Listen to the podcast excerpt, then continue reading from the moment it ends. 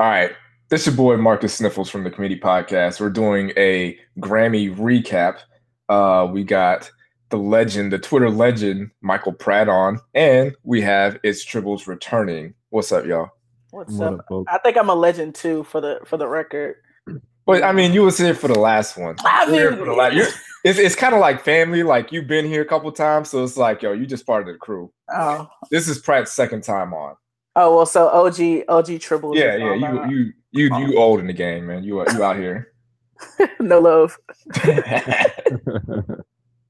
All right, so we're gonna obviously uh, be discussing the fallout from the Grammys. Uh, if you were if you didn't listen to the the last Grammys uh, episode we did, uh, me and Tribbles picked uh, who we hoped would win and who actually won. Um, so we're gonna just go over a few of those and you know just talk about you know Jay Z's terrible night that he had. And, Fuck the Grammys and uh, forget we'll, the Recording Academy. we'll uh, we'll see if we can you know keep Tribbles' blood pressure down from having to discuss that, and we'll just you know we'll just chop it up a little bit. So um, the first category we're gonna go into let's talk about rap performance. Now, uh, I don't know if you have your list with you, Tribbles. I do. For me, I hoped that uh, Migos would win this award, and I picked Kendrick to win it, and he did win it, and I feel like that was a pretty obvious choice.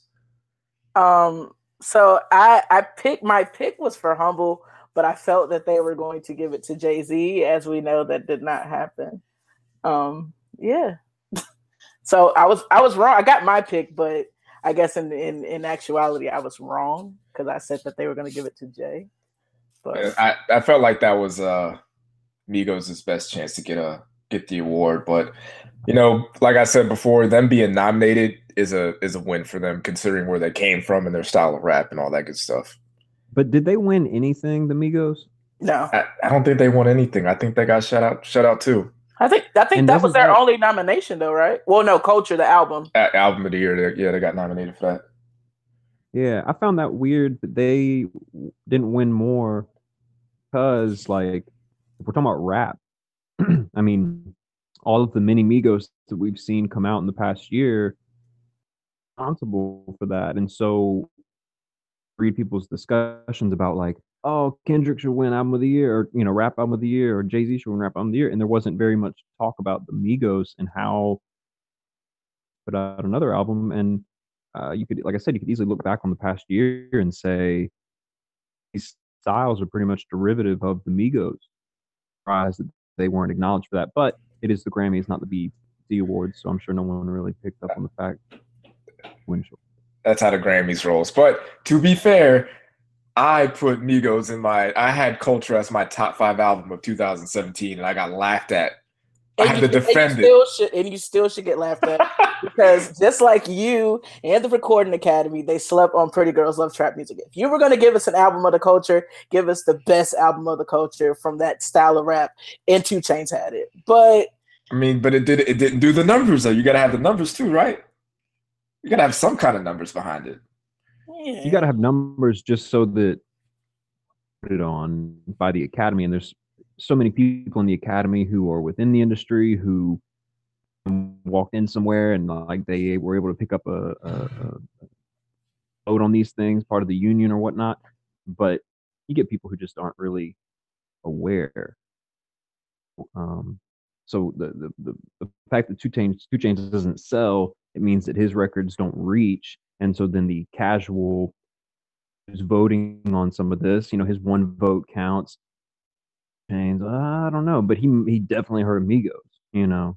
Everybody heard Migos. It, yeah, it, I mean, it was und- they were I mean they were undeniable. Like you could like you can make the argument for 2 Chainz being being nominated, and I wouldn't have a problem with that, but I don't know if there's like a like a cap. You can only nominate so many people, but I, I do feel like how the Oscars are, the uh, the Grammys, they're starting to do a little bit better by having a little bit more diversity in the people that vote.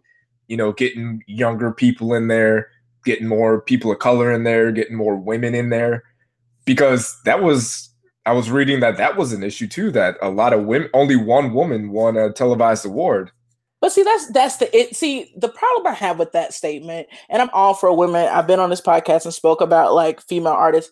It just wasn't our year last year. Last year was not a year of women. Women. I mean, if we go back to 2016, Adele, Beyonce, like these are huge names leading the event because they put out the content. This year was a male-driven year, hence it should be male-driven awards. You know what I'm saying? Like, I didn't personally take offense to the lack of women winners um, on Sunday night because I was just like, that's just not what happened. Yeah, like if you look at say like Rapsody, like for her to get nominated for best album or best rap album, and then you look at who was nominated with her, it's that's like, amazing. man, that's tough. That's a tough right. uh, category for her. That's right, a tough but, category but, for anybody. Even still, the nomination for her to be nominated in the same category as Kendrick Lamar, who's on his third album, which she watched on her own album. What's, What's that now? I said, which she watched him on on on her album. Just want to put that out there. Fair enough. Fair That's enough. But but yeah, but so so like that for her, that moment for her is is and you know, and uh, when you watch Jay-Z lose eight awards in a row about losing your award when it's your first time out. You know what I mean? So I know, and I, I, saw her pumping her own gas at a gas station in Raleigh, North Carolina, like two years ago. So I know that she, I mean, that that's that's just an amazing Roc Nation. You know what I mean? Oh yeah. So for sure. When when Jay loses, he wins, which is kind of you know top our, our topic about Jay Z is that you know Rihanna performed. The people that he is getting a check from in that building is enough of a win for him. He doesn't really have to get acknowledged in that way for his for his album, although his best album. It is a little weird and probably his most like uh, bitches and sisters on there or anything. Like it's the whitest uh, approved album you could get from Jay Z, right? I mean, it even looks like a Grammy award winning album just on the cover alone. You got the yeah, it just looks good. So so it is a little surprising that it didn't take home any trophies, but I think people fail to realize again head into the Jay Z conversation. But here we go. He did win the Music Icon Award the night before Music Industry Icon Award. And the whole album, he's talking about legacy, he's talking about, you know, generational wealth, he's talking about he's talking about playing forever. So as much as he would like to be as it would be nice to be acknowledged for such a great body of work that he put out, teen album career, um these things songwriters hall of fame con these play more to the the playing forever uh, kind of motif that he's been running with this whole album is that like finish the greatness of that album to just call it the album because this, this album is going to play forever. Yeah, this is this is one of those albums that will stand the test of time and it's such a great album that it doesn't it doesn't need validation you know what I'm saying? Like it does it didn't need a Grammy for people to be like, okay, this was the album that, you know, solidifies Jay-Z as an MC or an artist. Like he he has all that. He has all the accolades. He's a he's a legend, but it it it does feel it does feel like there might be a little something missing that he didn't walk away with any awards. But I but I'll, I'll but I'll ask I'll ask this. I'll ask both y'all this. I'll ask Tribbles this first. Which which award do you think Jay Z should have won? Like, what's the one award where you're like, yo, he should have won that one? Okay, so I, I, mean, I get it now. Like, you know, post the Grammys, the, the discussion is the album of the year thing. Like, people, oh, people really think Jay Z deserved 444 to be the album of the year. I don't. That's that, like, that's not my argument. My argument is as you know, Michael just said, or Pratt just stated, like you walk you you walked in Saturday night to the Clive Davis party. You got an icon award. You're telling me that I've shaped and moved the game, even after a six-year boycott of this said award show. You know what I'm saying? Like I basically said, fuck y'all, and y'all still said, I love you so much. Come, let me honor you. We, it's in your city. Like, I mean, you rolled the red carpet out for me and to shit me on literally all eight. Like the two, the two artists that led excuse me, because I think it was Kendrick. I mean, excuse me, Jay Z had eight, Kendrick mm-hmm. had six, and SZA had five. Okay, so you had Jay Z leave empty handed, and you had SZA, both the, the top two male and female artists leading nominations left with zero Grammys. That says something to me. That shows me the disconnect. Like, how can you identify the talent, but then, I mean, identify, I guess, the quote unquote popularity or the the accolades that these people achieve and then you get down to the voting thing and you say like nah they don't deserve any of this. If anything just for politics i mean because the grammys is about politics so that's what i'm speaking from. Politics aside he should have got rap performance and rap album. Just uh, if you what if you were not going to give him album of the year or the big three because I, I honestly even when the nominations came out i never thought jay-z would grab one of the big three solely like politics out of it. If we just focus on the music, he didn't deserve any of the big three. But the ones in his actual category, what he fucking does for a living, he he couldn't muster up enough votes to get best album of the. I mean, the rap album of the year or rap performance or. I mean, well, like, and and I think that I think I don't mean to interrupt, but I will. No, it's fine. That and say that um you know we talk about how they're they're letting you know more people of color into to uh, bring younger people in. So what I started thinking about was 29, and I would say that probably down to like good mentors and OGs around you. The Jay Z album, if you're less, if you're younger than 25 years old, if you're 15 years old, you're probably playing the Kendrick album. Uh, you're definitely listening to Migos. And Kendrick, this album especially is safe enough to where like it's not like To Pimp Butterfly, where it's almost and unless you like jazz music, you're probably not really like into that. Listen, damn, damn sounds like. I mean, it's Mike Will. It's certain sounds on there and sonics that sound like contemporary music. Jay Z's thing was like a classical jazz, rooted in soul samples thing that that probably just didn't connect with from that. I mean, I don't listen to the radio, but I don't think there were any radio singles. I mean, he didn't have anything on there to kind of you know to generate that popular vote. But see, I think so impactful that, and important, and SZA too. That's SZA my issue. too. I mean, SZA. It's the music. It's like I mean, okay, the Grammys are about music. We're talking about how things are structured. We're, like, I mean, I get it. Commercial success, come, you know, we we we bring in all these other outside factors to genuinely like come out with a winner. But the thing is, we're talking about music. My thing with Kendrick, and I'm I saw it on Twitter, and I'm starting to, to believe it. But basically, like Kendrick is the token black for the Grammys. It's like they watched that. Mm-hmm. Oh, okay. They watched that fallout from the Macklemore incident when the Mac when when Kendrick clearly got snubbed. Like when you had everyone coming out and Macklemore sending out that text message, it opened it up to a lot of people in the Recording Academy knew they fucked up. And I think over, I mean, the, to years to come, I foresee Kendrick getting a lot of those awards because we fucked up in the past. And just from just from my just from like my knowledge of how how they vote, how some of the votes are taken into account, you know, if even if I make folk music, in order for my for my vote to count for my folk counterparts, I have to vote on the hip hop. I have to vote on the big three. I have to vote on the pop and the dance and all these other categories. Like you have to vote for everything. So if I'm just if, if I'm a folk musician and I went to the Grammys the year Kendrick got snubbed and I watched the fallout in the in the press after the Grammys to understand that Kendrick was deserving of this award, and then the next year rolls around and I have my ballot and I'm voting and I still didn't pick up to listen to Kendrick's music because I don't listen to rap music. I'm gonna check his name because that's what the fuck everybody else is telling me to do. That I, why? Why? Go ahead. No, I mean, I just that's just my thought. That's really my thought on the whole. Kendrick. I, I just don't understand. I get maybe it's because it's just this category of hip hop and rap music, but why are they so quick to try to make amends with Kendrick Lamar, but they won't do the same thing for say a Beyonce because Kendrick that happened before Beyonce's last two uh, album of the year snubs. Like why why hasn't that translated over to her? People, but I mean, if we're gonna be honest, people genuinely just do not like the Carters. Like, and this is not even me coming because I'm because because I'm a Jay Z fan before I'm a Beyonce fan. Like, I, I tell everybody that. Like, I I was with Jay Z and the Jay Z married Beyonce. She came along with the package. But if we're gonna be honest, people hate the Carters because everyone outside of them loves them so much. Like you, know, everyone has a person in their circle, in their family that doesn't like Beyonce. Like for me, my grandma hates Beyonce, and I always ask, I say, well, "What? What did Beyonce do? I, I just don't like her." My sister-in-law like, is that person. Like they don't have any valid reason. They can't. They can't disclaim anything. They they they sing along to single ladies. They do. All, they know all of the songs. She does the same thing. but they just hate Beyonce, and it's like a lot of people think like that. And then I mean, think about it too.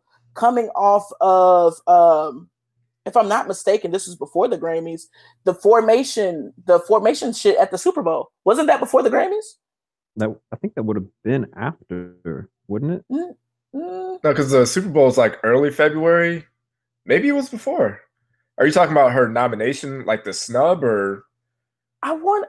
I could be wrong. Let's let's let's scrap that idea. I could be wrong, but I mean, this I, year the the Super Bowl is after the Grammys, so I don't know. I'm just going by it. It possibly could. I could be wrong, but I'm just saying a lot of people got bad taste in their mouth about Beyonce. That's just all I'm saying. I just think Kendrick is a good, safe pick. As to Bruno, you know, once See, he gets I, feel like Beyonce's a safe pick too. Like I feel no. like you could justify giving Beyonce over Adele. Over Adele. Why, why is Kendrick? Why is Kendrick a safe pick? Because I think that Jay Z, since his relationship with Beyonce, has become more of a dad or black. I think he's he's he's done very well with that. Maybe that even started with like Empire State of Mind. No, I, I, I but I, I, I think, think that Kendrick, like Kendrick, what he's rapping about, I mean, the the the humble shit is uh, sit down, little bitch. I mean, that's not like how is that a safe his, bet? His, you know, he's talking about blood in my DNA, and he's got you know it, his it's, his live performances. Music. His live performances are like hella black and politically Powerful. charged and all this stuff. Like he's he's, he's rapping on cop cars. Like he's okay. He's okay. you you say you say that right, but then in the same time, what does Kendrick submit to the pop, the top forty charts? You get loyalty. You get love with I forget the name the guy on the song. Like he he gives you what like you. I mean, I'm not negating that Jay Z didn't come out with like singles. He he said it. No, in, no, but I like but I like what you're saying there about how he, he had loyalty, like, he had humble, and he had love. He had shit that was on the radio. Whereas that's what I'm saying but it, but it, but it, but it, it fed both sides. But it fed both sides because you're you're a woke black person bumping DNA. Humble, you know, humble was a, a, a I think was his best commercial song from that album. But you had, you know, I'm saying you got your humbles, you got your your your deep cuts that are more geared towards, you know, not as political as to Pimp a Butterfly, but if you if you dive deep into some of the lyrics and some of the words and how he delivers them, it could fit that mold but then I also gave you I gave you just enough, you know what I'm saying, from the other from the other spectrum for you to like this album. Well, because I mean, go, I don't know. I mean, again, like there was, I did see kind of the argument for, you know, it's kind of like the the Bible for how black people can, you know, rise up in America. And, you know, I guess Kendrick's album is more about the paranoia associated with being a black person in America. You know, and, and so maybe that's the, you know, okay, well let if we push him out here, we'll keep as, as opposed to financial freedom's our only hope. Exactly. You know? I mean, uh, but what I will say, what I will say about about that is that you know you, you see somebody like Kendrick top of his game. He's been at the top of his game for a little while, but it's undeniable at this point. He did absolutely sweep up at the award show. But the thing about it is, is that there's levels, right? And he swept up all those awards, and then he looks at Jay Z, who didn't take a single one. Hey, he's in the Songwriters Hall of Fame. Jay Z is a music industry icon. And Kendrick's looking at that and saying, mean anything unless I get those awards. Somebody like Kendrick, who is a songwriter, and he is somebody who, you know, the words are very important. And it's all the, about the legacy game. associated with his music. You know, he wants to make sure like these awards don't mean anything if nobody's talking about damn in five years. So, and kind of all I had for that. But, but, but, but yeah, uh, I, I think that again, like us, and we're all like, "Ah, Jay, how'd you?" Jay, Jay's in the Songwriters Hall of Fame. He's one of one, uh, and and and people still aspire to reach the heights that he has reached. I think uh, so. I think Jay Z doesn't care, and I think that's why I've kind of like backed off. Of, I think he doesn't care. Like, I mean, the things that you're stating is true. Like, he just the Grammys just said he was an icon the night before. You know, the night before the Grammys, like he has 21 Grammys. Like the the Grammy is not the issue. Didn't you didn't you have a like a petition going, like a dot change change.org or something going on last that, night? That was that was just jokes. So I'm, I'm, not I'm, not gonna, sit down and write. Like that's just take. Like I'm a fan, but like I, I don't know if I believe you. I think you would have did it. I think you would have did I, it. I had a I had a rough draft, and then I just I said I said I said woke Twitter was gonna come for me and get my page deleted. Yeah, but I mean, some people are saying that this is Jay Z's punishment. Like he needed to just go out there, put himself all out there, and just like just take all the L's. Just like no, you win nothing. You win nothing for. And then you know what? That's what you get for cheating on Beyonce. That's the point. So, Yeah, so yeah. Wife, wife shows up in seven. Wife shows up in seven and a half million dollars worth of jewelry, and he's Yes. being punished. Yeah, Exactly. yeah, yep. No, Just- no, yeah, no, I Just having see- to sit there and grind his teeth. yeah, uh, just just rooming in his being- seat there. being yeah. hushed, oh, he's being hushed by Blue Ivy, who watched him on his own album. Yeah, God, he just can't get no respect, can he? He gets it at home. Now he's getting it at the awards show. I mean, Jesus Christ. It's Yeah. terrible. It's terrible. Really killed Jay Z, didn't he? This is what being Sean Carter's like. Welcome home. yeah. Welcome home, Carter. Smile. All right, let's let's move on to uh rap song of the year. Uh Which should have been For- Bodak Yellow. yeah, I for me I I thought I hoped for uh Sassy to win, but I I picked Kendrick like like we've been saying. I thought Kendrick was going to pretty much run through these uh awards.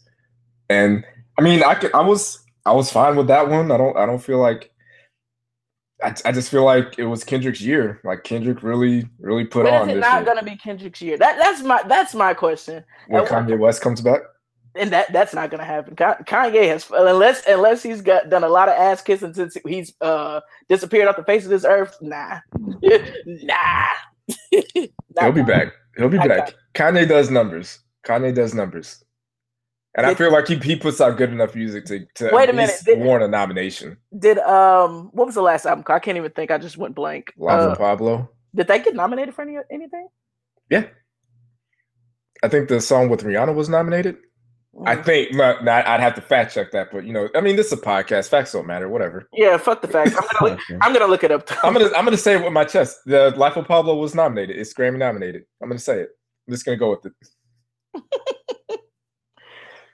but I, I feel like you know, rap song of the year was a pretty open and shut category. Like obviously, Bodak Yellow was a, a huge song, but you know, it's it's it's Kendrick. Yeah. Um, let's let's let's Bodak move on. Yellow didn't, Bo- Bodak didn't catch on until the latter part of the year. Uh, maybe it started earlier in the summer. It kind of started buzzing around. I know being here in New York, it's been really nice to like where like you you hear a record for the first time in the club or whatnot, and then two months later, it's everywhere. You can't escape it. Um, that that's really cool to watch. But uh, that didn't really catch on to the end of the year. Kendrick was smart. He kind of came out at the beginning of the year, and then he just ran the whole year. So for him to sweep up like he did, I mean, it shouldn't really surprise anybody. I think it's funny that the narrative or the conversation around the Grammys is snubbed, cleaned up. You know what I mean? Or maybe there's both going, but it seems more to be the versus here's what. we Yeah, a lot, a lot of people, a lot of people are talking about you know Jay Z, and, and I I get it, but the the only award that I feel like Jay Z should have walked away with was uh music video for the story of OJ. Yeah. I felt like that should have won. I felt ain't like that was a better, and I, I guess I kind of know why it wasn't, but the reason that it wasn't that it didn't win is the reason why I felt like it should have won because it was like been an animated, but if that had been an animated short, that would be nominated for an Oscar. yeah, exactly Well, yeah. for sure. They, they would they would nominate that for an Oscar. So, like, I, I, I don't know. I don't know the game. I don't know all the behind the scenes and the voting policies. Sometimes it seems like like if, if Bruno Mars wins Album of the Year at the Grammys, or that he should have won at like the Billboard Awards, or based on what that he's only being nominated for that award or voted in that award because he's so popular because he's all all over the radio.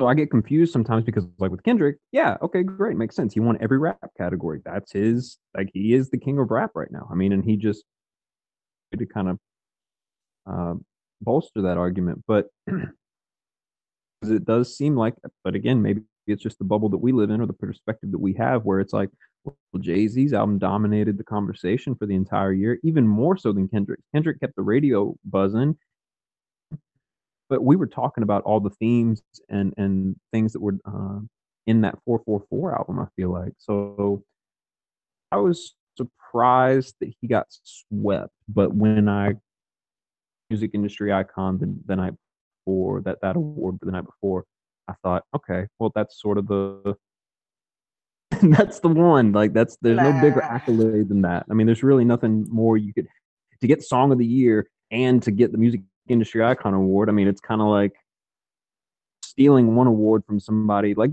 the youth, like someone who needs to kind of get his Kendrick, like you know, give Kendrick 21 Grammys, and then he can kind of sit back and let some some other people come through.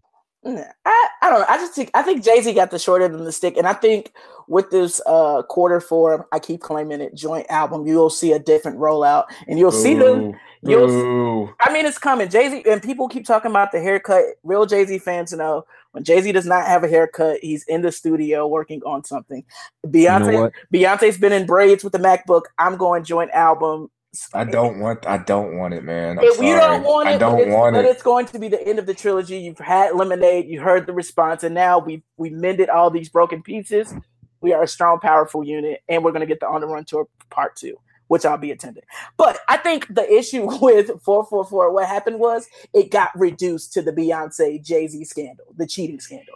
It was so many gems on that, and I think her Twitter name is at Kia Speaks. She spoke on it last night, like in a thread that album got reduced to the Beyonce cheating scandal. That was one song. It really was. Like if you actually listen to the album, there's only one song that really one touches song. on that. Well, there's yeah, other there's other top subjects in that album. Hundred percent and absolutely, but you have to look at the way that they sold that to us, that it was marketed, and so so what else are people supposed to think? Especially if they don't go through and listen. Maybe they just go through and they check that one song. Um, they they gave it to us was that this was the what was said on the front thing, but this was definitely like we knew what was up. I mean, four four four. It's the address of the hotel that they were staying at and where the elevator incident took place. So I mean, exactly. This, but that's that's what he that's the subtle. That's what he did in lieu of having like a single. This narrative, you know, to kind of continue out and and vulnerability and and you know masculinity and what all that really means. But it was one song in the middle of the album. Like to give it to give it its fair share. Like yeah. if you if you listen to the album just to get the you had to go through three songs, which talked about three totally different things. yeah, true. but but Kill Jay Z, Kill Jay Z is about taking away your ego because it's what's killing your relationships with the people. No, no, Kill. He, he said no. He said Kill Jay Z was he said Kill Jay Z was like basically him in therapy confronting all of his demons. That wasn't confronting each relationship in in in every aspect of that song. But that was that was talking but he, no, no, he no. did he did he was saying like killing the ego of uh, Jay Z. How he got hurt by Yay, and he's talking about, you know, you're you're reflecting on the time where he, you know, sold drugs to people that he loved and relationships with his wife, and then you get to Family Feud, and then you go to We're Family. I mean, there's there's there's it, there's sprinkles of it, but it's certainly not. Here's 14 songs about my relationship with Beyonce. Not at all. But that that's what's going to sell the album. If he comes out and he says, "Hey guys, I got the you know holy grail for or for like you know your keys to success for Black America," that's probably not going to go you know flying off the stream shelves. But if they say, "Oh, Jay Z said something about Beyonce," well, all we got to do in this day and age for song. So yeah. for all for all anybody else knows, for sure, every member of the BeyHive definitely streamed 444 that song just to just to get some some more of the tea. Like well, in Family Feud. Yeah. Uh, uh, Family Feud didn't have that much tea. well, yeah, well, Beyonce was she was on that song. Oh yeah, she she and she murdered that song. And that was another one that I felt like he should have stole just because they fucked over his wife the year before, and this was like his political time because all of the quote unquote Jay Z paid for these Grammys. That's the that's the check that should have cashed for the rap song performance combo. If you wasn't gonna give it to Shy Glizzy and GoldLink, like you need to give that to Family Feud because that was a powerful. I'll be honest with y'all. Let me be honest. Let me have a moment of uh. I have never heard this crew song that everybody I may, I may have to I may have to disconnect myself from this podcast right it's, no, it. no way you I'm can love sure. no way you can love this rap culture, this culture, this hip hop game and tell me you never heard crew. Songs that I've heard out and just didn't realize that that's what it was. Wow. Almost positive I've never heard this song, and yet it seems and, and like I, I read about it a hundred times on Twitter. You think I could just switch over to a, a, music app, pull it up, and listen to it real quick? I've never. That's for Grammy. It's crazy to me. Cause it was a, I mean, it was it was another one of those like bad and bougie Bodak Yellows. Not not lyrically filled with like, oh my gosh, mind blowing metaphors and all of that, but like the melody, the fact that it was easy to catch on to. You had Shy Glizzy coming in on the on the back end, like, and I I went to school in DC, so I I was introduced to Shy Glizzy at, in the beginning, and I, I will not lie, I hated his voice. I was just like, how can this guy pop with this annoying squeaky ass voice until you hear him come in on crew and that's like the be- like that is probably one of my favorite verses club like for like music that i hear in the club my favorite verse probably my favorite verse yeah i'm gonna go with it because i feel like i'm in southeast southeast dc when that shit drops i mean maybe for him like it might be a, the same thing as it is for like a Cardi B and Amigos. Like just being nominated is a is a big is a big look for him. Oh sure, yeah. But the the uh, the producer, the producer's in my ear right now, and told me that The Life of Pablo was nominated three times for Best Rap Album and Best Rap Song, Famous, and Ultralight Beam. So facts do matter. We we fact checked it for you. So there you go. so we're gonna yeah we're gonna move on to uh the Grammy for Rap Album. Now this is the one where I picked. I I thought uh, J- I hoped Jay Z would win this one, but I picked Kendrick to win it, and Kendrick obviously uh, won it. Um, did anybody have an issue with Kendrick winning this award? Um, outside of politics, no. Like I picked Kendrick to win this album. I I have stated many times before. I always I think Damn is the better album out of the two. But again, just and now that all the facts are out on the table, now that we know that Jay Z didn't win anything, I'm kind of looking. It's, it's looking funny in the light now. Not gonna lie to you. I think you're talking about really. Go ahead. Oh, I was saying you're saying that damn, it's looking funny in the light from winning now. Just just from my personal spectrum, like oh, not, okay. not not taken away from like Kendrick. I'm not I'm not mad at Kendrick. You nor nor am I not nor am I mad like not mad that the fact that Jay Z got like that the album got snubbed. I'm mad that he disrespected Jay Z and like gave him uh, like two hours out of the five hour broadcast of like TV time and then let him win a fucking award. Like just one, one speech. We couldn't get one speech. That's that, that is that is something that I I am disappointed that we didn't get a Jay Z speech because lately he's been he's been talking his ass off about everything and he's he seems to be well thought out. He's more mature, and it, I, I would have I would have been interested to hear what he would have said on uh, on the stage about this album that he hasn't really already said. And maybe that's the point is that like what more can I say? I mean, again, in like some what two minute or, or 30 second acceptance speech where he's gonna be played off if he goes on too long, like how much could he really say more than what's on the album and in the podcast that he did with Rap Radar? and in the interview he did with the New York Times. I mean, there's just like, yeah, there's all these things that he gave us throughout the year to to one night. And like I said, this album is going to live on. If somebody feels like Damn was the better album this year, maybe they're on the younger end of the spectrum. And in 10 years or in five years or whenever, they'll listen to 444 and they'll be like, you know what? It's the Combat Jack. I went to a live uh, podcast recording of his. I don't think that episode ever came out, but he was doing a, a live podcast and we were talking about albums and who it was with Marc Lamont Hill, and they were talking about what albums they're listening to and whatever. And so Damn came up, and Combat said, you know, he loves Kendrick Lamar. He loves that album. Difficult for him to listen to just because of like the sounds and the sonics, and there's a lot going on. Kind of caters more to the younger generation where it's all about uh, vibe and feeling and, and movement. And when you get a little bit older, you know, you want to think a little bit and get some Jules Charlamagne, right? Good example. He says that, 444 is his album of the year. 10 years ago, had Damn come out, Charlamagne might have been rocking with Damn a little bit more, but he's in a position at this point where things that are talked about on uh, 444 resonate a little bit more with him than not maybe not more than things on Damn, but just like musically, like it's a little bit like he's just a little bit uh, it's a little bit easier for him to listen to than the bumping that goes on on, on Damn.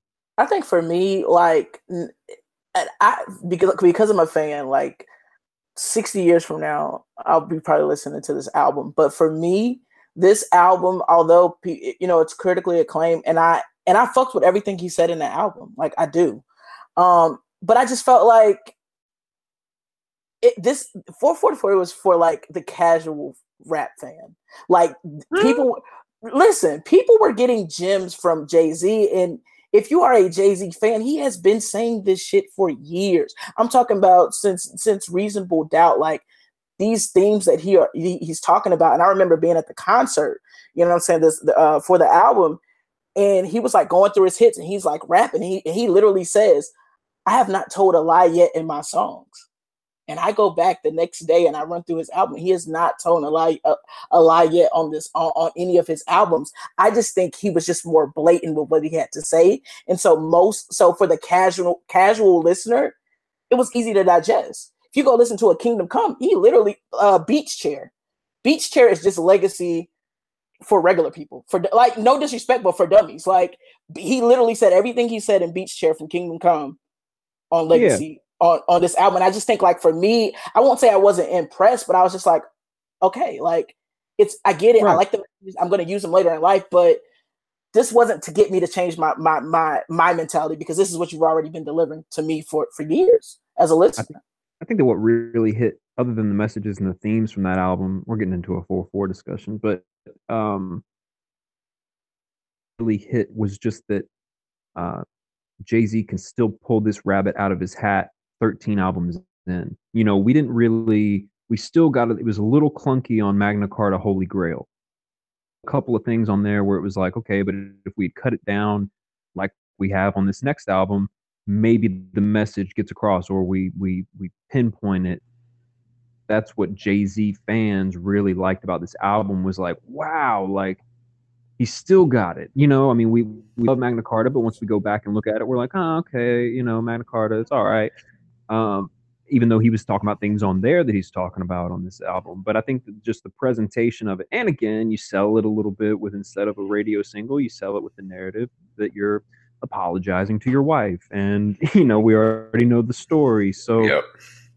I think folks were just impressed and and glad that he was able to deliver such a concise piece of work as opposed to having anything on there that you know strayed from the, the message with 444 there's nothing lost in translation which is something that the migos could learn from based on culture 2 which is a damn near two hour album which but, is trash an extension the, the throwaways from the quality control album which were 30 songs of throwaways Yeah, so. some of those were throwaway songs from culture 1 if you listen to open up that shit is dead from culture 1 but uh let's go. I like uh, culture too. I'm gonna be honest. I I, I like I like it. It's just too it's too long. It's just too long. They got too many well, songs let's, let's on talk there. About, let's talk about that. Let's break. Let's break from the, the Grammy topic for just a, com, uh, a quick conversation about that because that's that's something that's becoming more and more prevalent in the in the conversations uh, surrounding hip hop. Is that age at least is that you know now we're kind of getting longer albums and oh my gosh, I got to sit there and I got to I got to listen to 24 songs explain that to me. Maybe I don't understand because I'm from the era. I mean, I still remember cassette tapes. If I was having to play this on a vinyl, like I, I tweeted that, that Culture 2, the vinyl is going to be like eight pieces, you know, but um, what, if we're streaming it from our phone, why do we feel compelled? Why do we feel like we have to listen to 24 songs in a row. I don't understand. When when did we My, get into that mode? But how can but how can you digest an album without listening to it in that in that one sitting? Like I'm all the, for listening Migos, to it. I don't think that the Migos put out albums that I'm supposed to sit there and really like digest and like take in. I think it's something I'm supposed to throw on maybe in the car or when I'm, you know, cleaning or something and just kind of like let it rock and well that song track list, cut it down to my top 8 or 10 and that's what I do. On about my day, but people are sitting there like twenty. Like the album drops at eleven o'clock on a Thursday night. Twenty four songs. How am I supposed to listen to this? this is crazy. And it's just like, uh, who's telling you you have to listen to the whole thing? If it was a Jay Z album of twenty four songs, yeah, I'd probably feel like I have to sit there for the whole thing. But Migos, the the, the eight song that, sounds just like the first song. That's that's the difference with with like a Migos and a Kendrick or Jay Z. It's just like they. I feel like things just get too repetitive. And like you said, what I did is I narrowed it down to the best 12 songs and made it a playlist. Yeah. It's like 50 minutes long. But I just don't, I just don't feel like they have. No, see, your twelve, your twelve might be different from somebody else's twelve, and so that's kind of the great thing. The the the the it's a, it's a sign that the labels don't know what works with the Migos. Exactly. If they're going to give you 24 songs, they're going to give you a little bit of this, a little bit of that, some of this, some of that, and they're going to figure out based on what streams the most what works. Well, see, that's retarded, really but that, but see, that's that's that's my issue. That's my issue with cookie cutter music at this point. Like, call that shit a mixtape.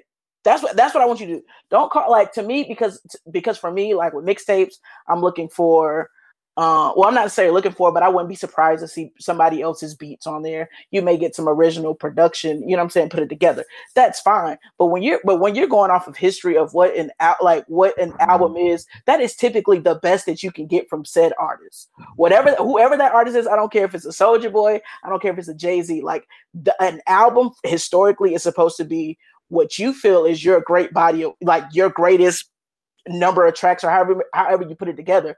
But for Migos, and, and they're not the only artists that are doing it, but it's a ton of artists will give me an album with 16, 17, 45, 24 songs, 30 songs, and then expect for me to make the ones that that pop to stream so that you can say, "Oh yeah, I got a number one album." Like, no, we don't fuck with the album. We just fuck with the eight songs on the album. But but guess what? Culture Two is number one. Not those eight songs that you pulled out and the twelve songs he pulled out. It's all twenty four tracks, which it's not a reflection of how we all feel. The charts, people are skewing the charts. If if they'd have put out like a, a shorter, concise album. I feel like it'd be easier for two to three songs to pop because there's not so many to choose from. No, no, because what you see is that you see like if there so if there's 12 songs on an album, like with this Jay-Z album, you can let that thing run, right? Once I've listened to Culture 2 a couple of times, I'm gonna know what my favorites are and I'm gonna go back to those each time. So those are gonna pop. That bad bitches only has some production on there. I like that song. Uh, song is hot. You know, song is hot. Bad bitches only. That one's gonna go. There's a couple of uh, walk it like I talk it is automatic. I mean that's stir fry. Uh, you know, yeah, there's a few on there that are really good. But then if you like, yeah, there's 24 songs and everything, but you go on there, you pick your favorite, and the ones that stream the most, like I said, that bad bitch is only that thing's gonna that will be one. Walk it like I talk it will be one. Goes out. I hear what you're saying, but I just think that we live so, in the, we live in the playlist era. We live in the shuffle era. We don't really live in the album era. We're we're fortunate to have artists like Jay Z, uh, Kendrick, J Cole, who still make albums in the classic sense of what an album is supposed to be. A nice 13 to 14 song uh, dissection, and then keep it moving. But you have people, Market. you have people from this from the same. I guess you, you can even go like regionally. You got the people from the same region that are putting out similar music, but they are compi- like they are compiling decent bodies of work.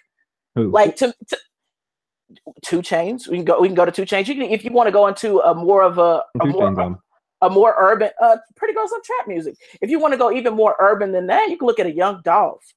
Like his the fucking playlist in Charlotte where you got a, hundred the the hundred shots mixtape, whatever the fuck that mixtape was. Like what a track how many, how many song, But how many songs are on 2 Chainz up? I think he had 15 maybe? Hold on. I think for me the, with the with the migos album it wasn't the number of songs it was the length of it. That's what it was with but me. Now that now that i agree with that. I agree with that. A lot of those songs, it's like a lot of those songs you know we can we can go ahead and we can cut a minute and a half because like superstars like i like superstars but a lot of the time it just kind of meanders. Like it's just kind of aimless. well, you know, yeah, I agree. A lot of those songs, it's not necessarily the amount of songs because I think that Migos is a type of needs to saturate and maybe even oversaturate a little bit so that they're kind of out here. That's just the kind of that's just kind of music we get from them. We don't get. I, th- I thought it was amazing. Made Men on that album. I thought it was amazing that that was even on there. Like such a different sound, and that's a great record. And I would love to get a whole album of stuff like that from them. But see, that's my issue. That like, like, and this is not like a personal attack to you, but I mean, you're you're you're on that you're on that side. Like, that's the issue. Why we have trash music, and I and listen, I'm for some of this trash because I don't want to be in the club or the kickback listening to political albums. I do not. I get it. I get we gonna have that lane of hip hop. That is fine. That is perfectly fine. But in a sense, if we're going with people with that mentality that you have right now about like we're being in the playlist era, like, well, shit, I sure hope Lil Pump has a Grammy nomination come next year then. If we're going with that well, mentality, but, you know? but unfortunately, that's probably what we're going to see. I mean, that that's the thing is that this is all kind of turning over and changing in the sense that that that's to get nominations, but they still go through that cookie cutter process of picking albums. Because if that's if we're going by what you said, it's no reason why Culture didn't win the, the Grammy up on Sunday. I think a lot of people. I was surprised. That's why I was surprised. I thought that I thought that more people would know Bad and Boujee, uh, or a bigger they, fan of Bad and Boujee than they were of any of the other records nominated. You know what I mean? I mean, yeah, I was I was surprised that Migos didn't pick up one, but again, we're talking about two different cultures. We're talking about the culture of the masses. We're talking about the culture that's strictly for the hip hop. And so, so it, with that, with that notion, you can't get upset or be mm pissed off with, with with snubs because they're not because they're not because they're not going they're not going on they're not going off of oh such and such stream this shit and all this. They're like, nah, fuck that. Like we're going by what, whatever this like uh imaginary map of how we how we analyze music. clearly, they're not seeing it for the cookie cutter music. Real quick, but real quick, this is South Breeze. I got that joke like that was funny. Uh, just real quick to jump in. Uh, one of the things you were saying with the uh, the the reason that I guess that people think that they need to sit through a 24 album and digest Amigos because they're sitting here and they're proclaiming themselves the kings of rap. If, you're gonna, if you're gonna call yourself the kings of rap, I'm gonna go through every song and let's hear this king rapping that you speak of. You know what I'm saying? If you just put on a bunch of throwaway tracks that seemingly run together. Like a couple of songs that you mentioned, like "Made Made Men Stir Fry," I like, but that was more or less for me with the production and the actual rapping. Like you're gonna get that type right. of scrutiny. I kind of I kind of compared it to, let's say, uh, on the last podcast I talked about uh, uh, Blueprint Two was almost the same amount of tracks. It was I think one track longer, but it's a little bit more dense as far as with the uh, the tracks and the content. Like we spoke about this on the uh, podcast about Jay Z that I can go through 24 of those tracks and I get more content out of it. With the Migos, with a two hour album, it's kind of like, you know, quote unquote, Twitter will say it's getting the same repetitive sound over and over again, with the exceptions of tracks, like you said, Made Men, which was a very different term for them. So that's why I think people feel they need to digest the tracks because they're proclaiming themselves the kings of rap. Like, nah, you can't do that, not expect scrutiny. That's all I got. I'm with you. I'm with you. Thank I hear you, thank you, producer. Thank you so much. I know. I, I hear. I hear what you're saying. I, I, think that Kings of Rap. I mean, it's like what we're talking about when we talk about rap. Again, they influence an entire that are now out and very successful in terms SoundCloud of style. Rappers. You listen to Beyonce. You listen to Beyonce's last album. She's got Migos flow on there. You listen to. Oh, what was I just listening to? Uh, for, Eminem. I mean, like everyone. Wait a minute. Excuse me. For just just for just for my reference, because I want to co- confirm and or deny what track on Lemonade. Uh, all night. So many okay. people okay. just okay. Above, pick up a number and about you, pick up a number and fill up on you. I mean, that's Migos. Point point cool. to Pratt. Point one to Pratt. I give you that. Yeah, yeah, that's cool. With the bars. oh, oh no. Flavor Boshi, Flavor Boshi. point, one, point one to Pratt. Yeah. well, I, no, it's all right. But again, but, but that's a very subtle reference. That's a very subtle interpolation, but it's still very influential. The fact that Swae Lee, which one did Swae Lee write? He wrote formation. formation. right? Yeah, yeah, yeah. So the fact that they're using these kids who make this kind of garbage uh, cookie cutter or whatever, but these are the people that the, the, the older heads, the elders, are looking at as the future. That's again why Kendrick gets best rap album because it's the best of that type of rap album. Why do you think Mike Will made it had to make the first single? You know that that type of music, the the sounds and the sonics that are associated with that, more to the popular music that's out right now than Jay Z's Old Man Country Club album. Listen to the kids, bro. Kind of yeah, us. You yeah, gotta listen to the kids, but, man. Fuck, listen, I'm gonna put it out here and I stand by what I say. Fuck everybody born after 94. well, I know, I know, uh, uh, Mike's had to go. We appreciate you coming through, man. Uh, we definitely, again, always appreciate you coming on. We'll definitely have you on again because you always bring the uh, value of our podcast up. So appreciate it, man. Hey, not a problem. I mean, I got a couple extra minutes if you want to chop it up, but if y'all want to uh, get onto your own thing, I got no problem. Since well, gave me that nice little outro. well, I have great editing skills, so I can make it work. It's all good. All Whatever let's, you want to do, man. Let's just get to the big three. I guess get to the big three. You want to go? We'll do song of the year. Yeah. Let's, okay. Let's song, both song and record, right? Yeah, he took both of those. Song of the year. I I hope that Logic would win for his uh for the suicide have, song. For the suicide song, I don't have the number off the top of my head this time, but the actual song I picked was Despacito because that's like that was like the biggest song out there, and uh, Bruno won that one along with uh, Record of the Year, and uh, just like Kendrick, Bruno was kind of killing it with 24 Karat. Uh, um, so I picked on my little official Twitter picks. I had uh, Despacito, like that was a song that I thought was gonna win, but I put down Bruno Mars. That's what I like, just because Bruno literally, Bruno is everywhere. Like your top 40 radio stations, he's on your urban stations, old people stations, like he's everywhere. He's on your TV, he's car karaoke, like you couldn't get rid of Bruno Mars this year. So I I kind of already saw that happening. I did think it was weird that he took both. So I did think that that was a little like, well, damn, you know, like uh, I don't know. It just seemed funny. I know that there's very specific, like the the definitions of record and song of the year are very specific, and and I don't I don't know those definitions off the top of my head. In terms of like who actually gets credited per whatever nomination, but or, or um, per whatever award is won. But I did think it was a little weird because I'm not thinking objectively to, to, not think that it was weird that Kendrick took every award he was nominated for. But uh, I, I, don't I don't know. I, I, Bruno, you know that again, safe enough.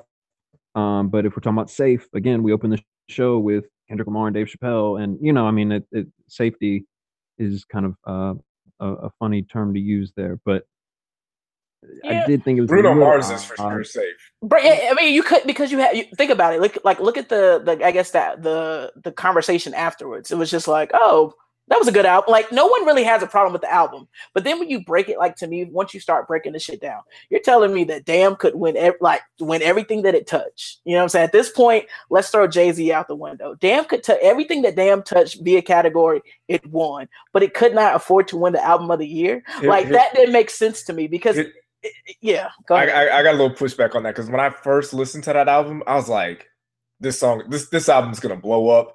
like we are saying, Bruno is a is a safe act.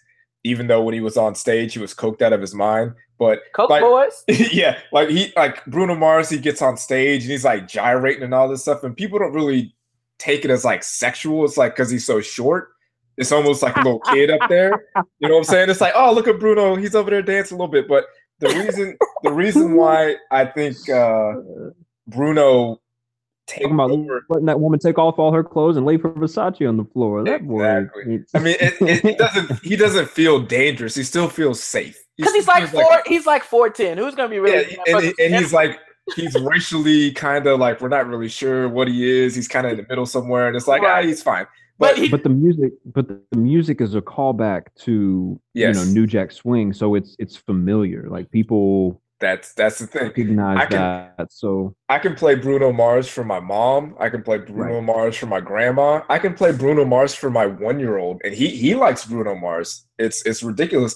But the thing is, is that's I feel like that's why looking back on it, why we shouldn't really be surprised that it won album of the year, record of the no. year, song of the year because it's an album that everybody can listen to. You can throw that on at any function and everybody will like that you throw on Damn at a MAGA rally, you know, people ain't gonna be too happy, happy about that. You can play Bruno Mars anywhere. Bruno's he's like the rock. Like everybody loves the rock. Everybody loves Bruno. Bruno's just that guy. Like he's and and, and I don't want to take any I don't want to take anything away from Bruno because he's super talented. He's a good ass singer. He puts on a great show. He's a pretty solid dancer. He's a, he's he's the modern day yeah, he's he's he's an entertainer. Like he does it all. Whatever you need for him to do, he can do that. He can get on the drums. He can get on the guitar. I mean, he's he's got it all. He's he's he's the perfect mix of what you'd want out of an entertainer, and he's palatable to everyone. Kendrick Lamar, everybody everybody ain't gonna want to listen to Kendrick Lamar. Even the even his pop songs, some people aren't really into that. I'm talking like like my grandma's not gonna like Kendrick. My mom isn't gonna like Kendrick. I can't really. I mean, I could play Kendrick for my one year old, but I'd probably be called an irresponsible parent for that. No, you would not black woke Twitter. like no, like like no.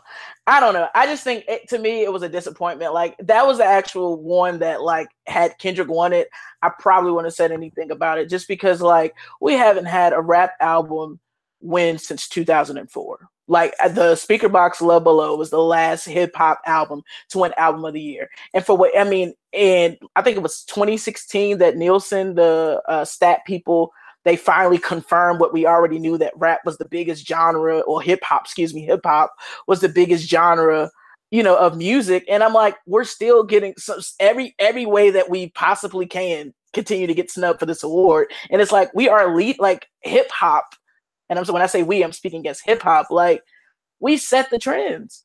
You know, we are the reason why like niggas know who Taylor Swift is. You know what I'm saying? Like reason, niggas, Juicy, why, we're the reason why Cardi, we're the reason why Cardi B's on stage with Bruno Mars. Exactly, but you, but but then no one in that category. Like we had two heavy hitters. Like if it, I mean, honestly, I feel like if had Kendrick won that award, although it would have still ended up with Jay Z being snubbed for the rest of the night, I probably would have slept a little bit better, just knowing that. Okay, you all sleep over this? no, for metaphorical. Yeah, like, no, hey, keep it a buck. Yeah, you did. You did. Nah, oh, you lost a little bit of sleep. No, I, I really didn't because because of the shit that happened Saturday though. Like I just would like I'm coming into this context with my fandom of Jay Z. It's just like people don't like him. Like I mean, nobody like you don't have to like Jay Z for him to be right he doesn't have to win for him real, to be right, you know?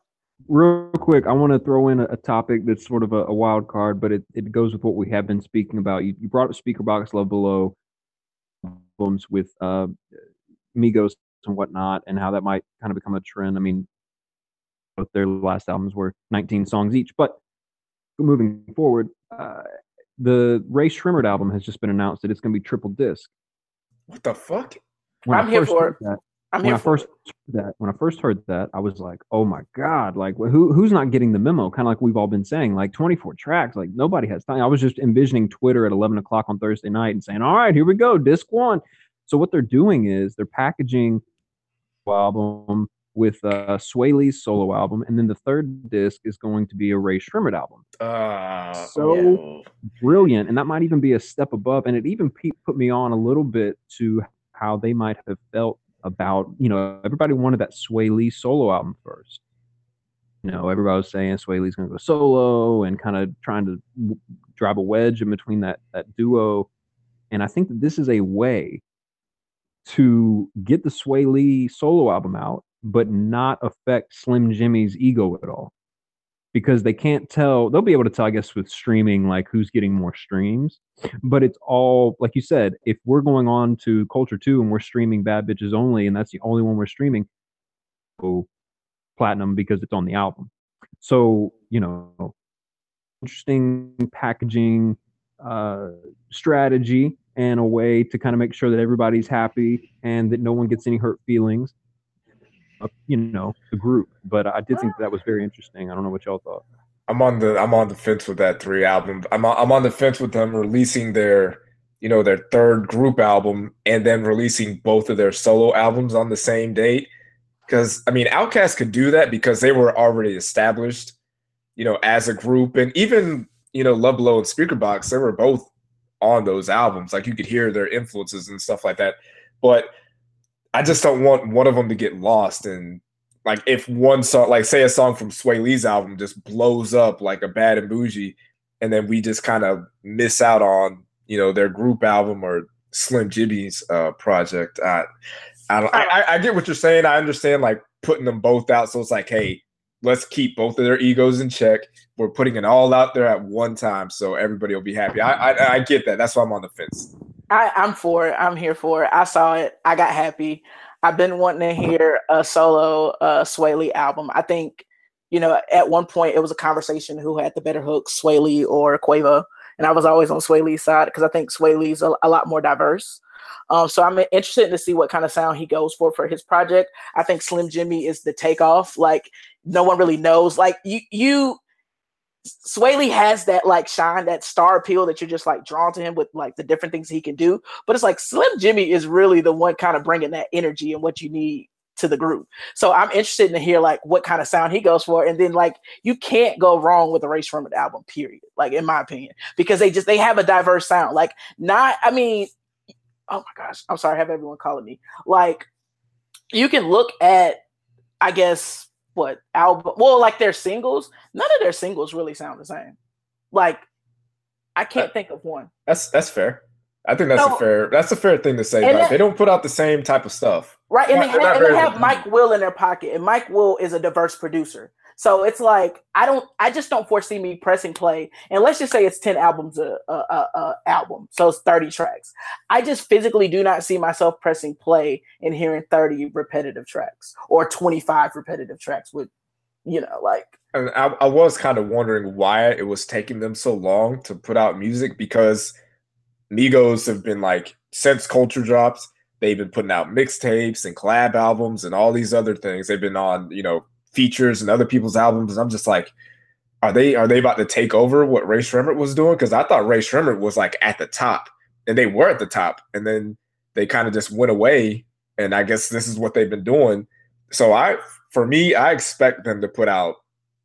I, I expect there to be some some serious heat with their triple their their three disc album. Yeah, I, I, thought it was a cool move. Once I kind of like behind it, I thought it was a cool move. We would we would love to get uh, an Andre 3000 solo record, a record, and an OutKast album all packaged together, dropping on the same day. I mean, that would be great. I did kind of wonder until I thought about you know the whole ego thing. Wouldn't spread that out over the year. Like, why not drop Rae Sremmurd like now? Summertime, drop Swae Lee, and then in the third, fourth quarter, you know, let Slim Jxmmi Bit, but I think that goes back to what I was saying about you know just not want any like. I think that's more of a mm. performance type thing, though. Like, I think because like Rae Sremmurd, they're, they're like festival artists. Like it's just certain people I just stamp like, okay, I would go to a festival and see them. And I think they have that festival music and just putting pumping that music out like first quarter, giving people a chance to gravitate, like you said with the Migos album, just gravitate to those singles, uh, well, you know, to each track that gains attention, and then we go to, during into festival season, which is like late April to I think May is the last one in September. Like I don't know. I just I just think it's a I think it's a smart move for them. I think anyone else, like I think if the Migos were to say like let's do a joint album and three solo albums, I think it'll be that would be more of a smarter. Let's package it throughout the year to kind of keep it going. But isn't that what they did with the uh what you call it, the Offset and Twenty One Savage project, and then they came out with uh Quavo and uh Travis Scott. Like those were about and now or two apart. Takeoff and Yachty are doing one, but like, but to me, I like. I know we talk about oversaturation, but like, it, to to me, and I and I I do enjoy the Migos. They just don't have a versatile sound that I want to hear. Like, it's kind of like I just want to break. Like, give me. Give me culture two.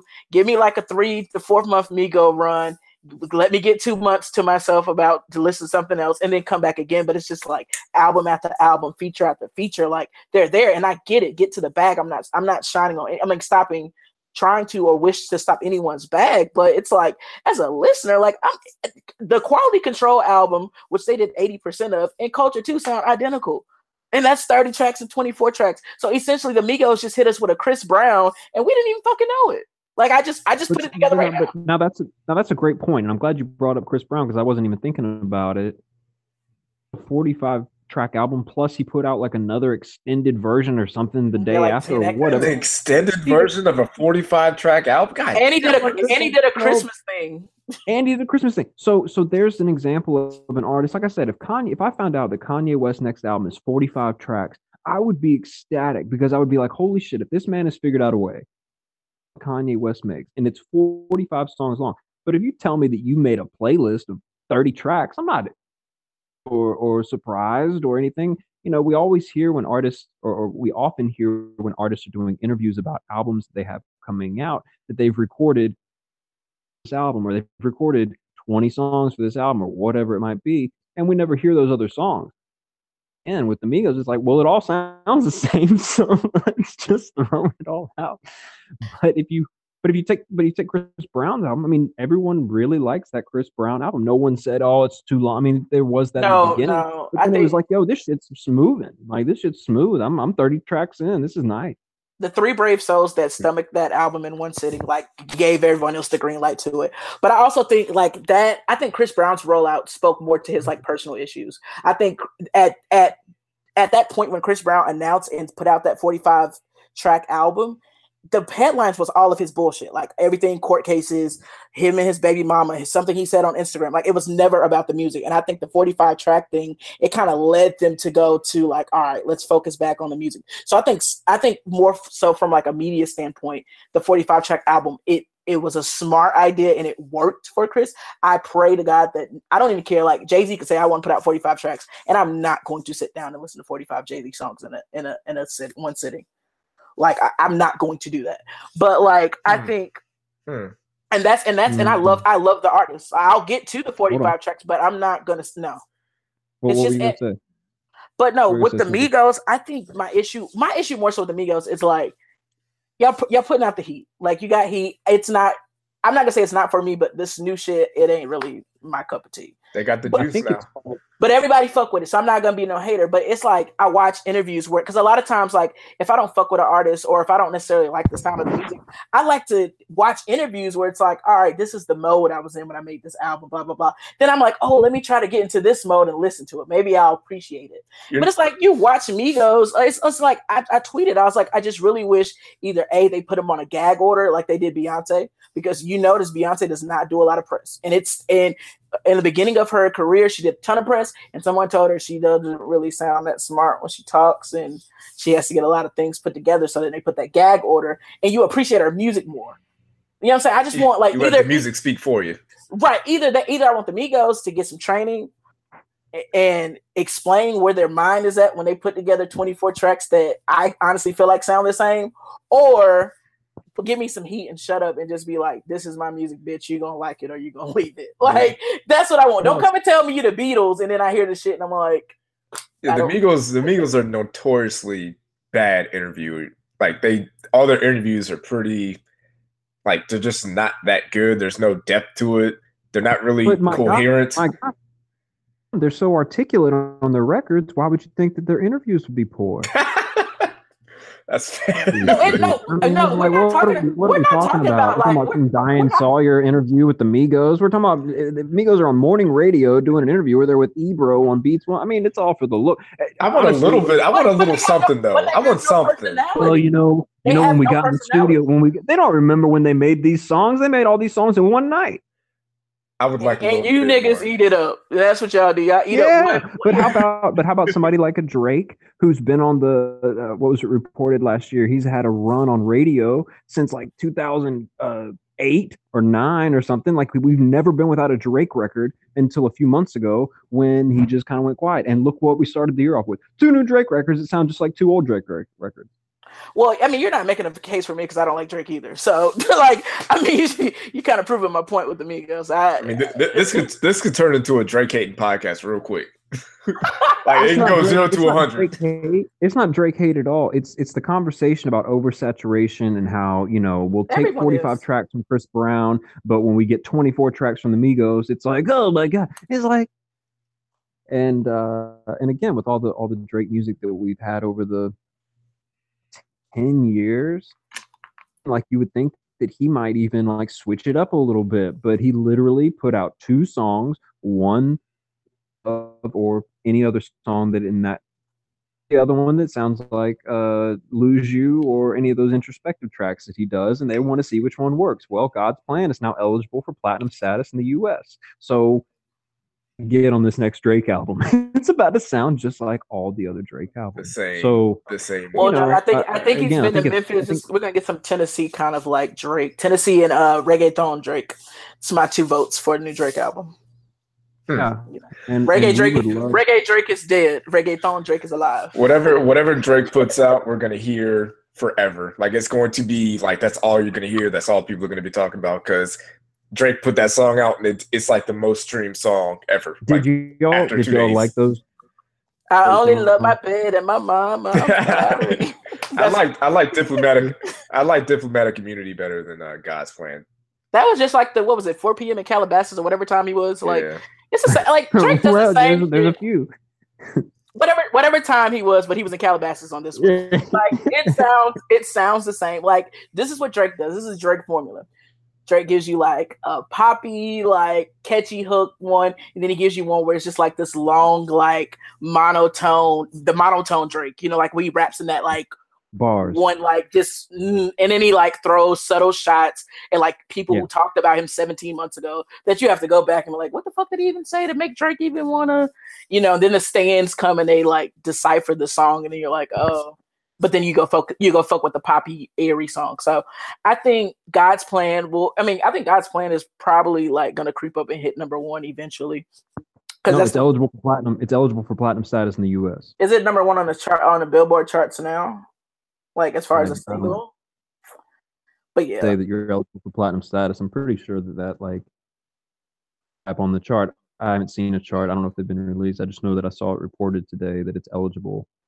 Yeah, I mean, shout like like I said, shout out to everyone out getting money. Get these young people getting money. People, you know, they can put out whatever and people eat it up because we're in that culture of I love the person and not the music. So, or or we're in the culture of even more so. We're in the culture of such song out. Let me click on it real quick. Versus back in the day where it's, hey, there's a new such and such single out or there's a new such and such album out. I have to go to the store to buy it. Oh, I don't have time today. I might go do it tomorrow. I can do it whenever I'm about it.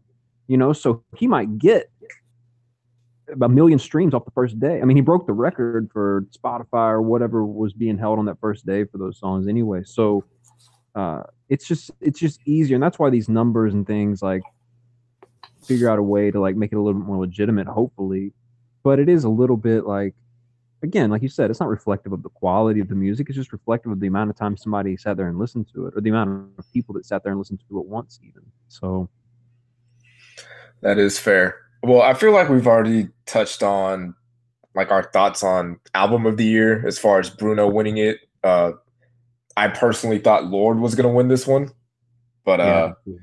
Bruno Bruno uh, ran away with this one. So I don't know if we need to really rehash that. I mean, we we pretty much got all, let's all talk, our. Let's talk some more about how upset we are that Jay Z didn't win. oh no! Yes. 444 got it got snubbed. It got snubbed. And watch, oh gosh, just shut out. And watch Jay Z and Beyonce win for like this mediocre joint album. I just see, I foresee all this happening. Like it's gonna be a mediocre album. I'm gonna have, I'm gonna love it all. But you know, as far as like culture base, it's gonna be a mediocre you know, album.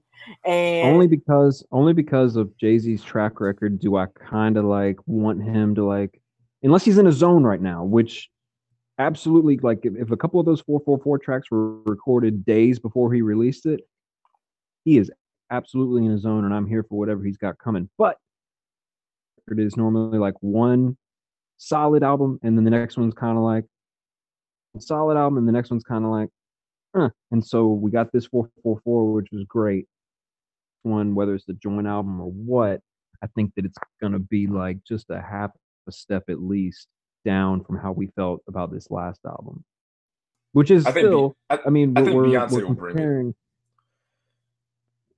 I, I think I think she will. I think she'll bring it. I think she'll kind of carry him. I think she'll really she'll be like uh, Scottie Pippen carrying Jordan for the flu game or the my man, my the man, hungover this game. Whole, this whole this whole past uh, three years and the whole next five years of Jay Z's career are going to be Beyonce carrying him. Do you not see what we've been experiencing? this whole era that Jay Z's in right now is the Beyonce era. She executive produced his album. She chose all the. yes. I mean, this is a Beyonce. This is Jay Z having to pay a bunch of child support, Jay Z says, "Hey, you know what? Why don't you just take the reins on this one, and I'll give you all the money for it." Because it's, it's wild uh, that he like the greatest rapper of all time was re- not reduced, but he was her opening act for the what was it, on the Run tour.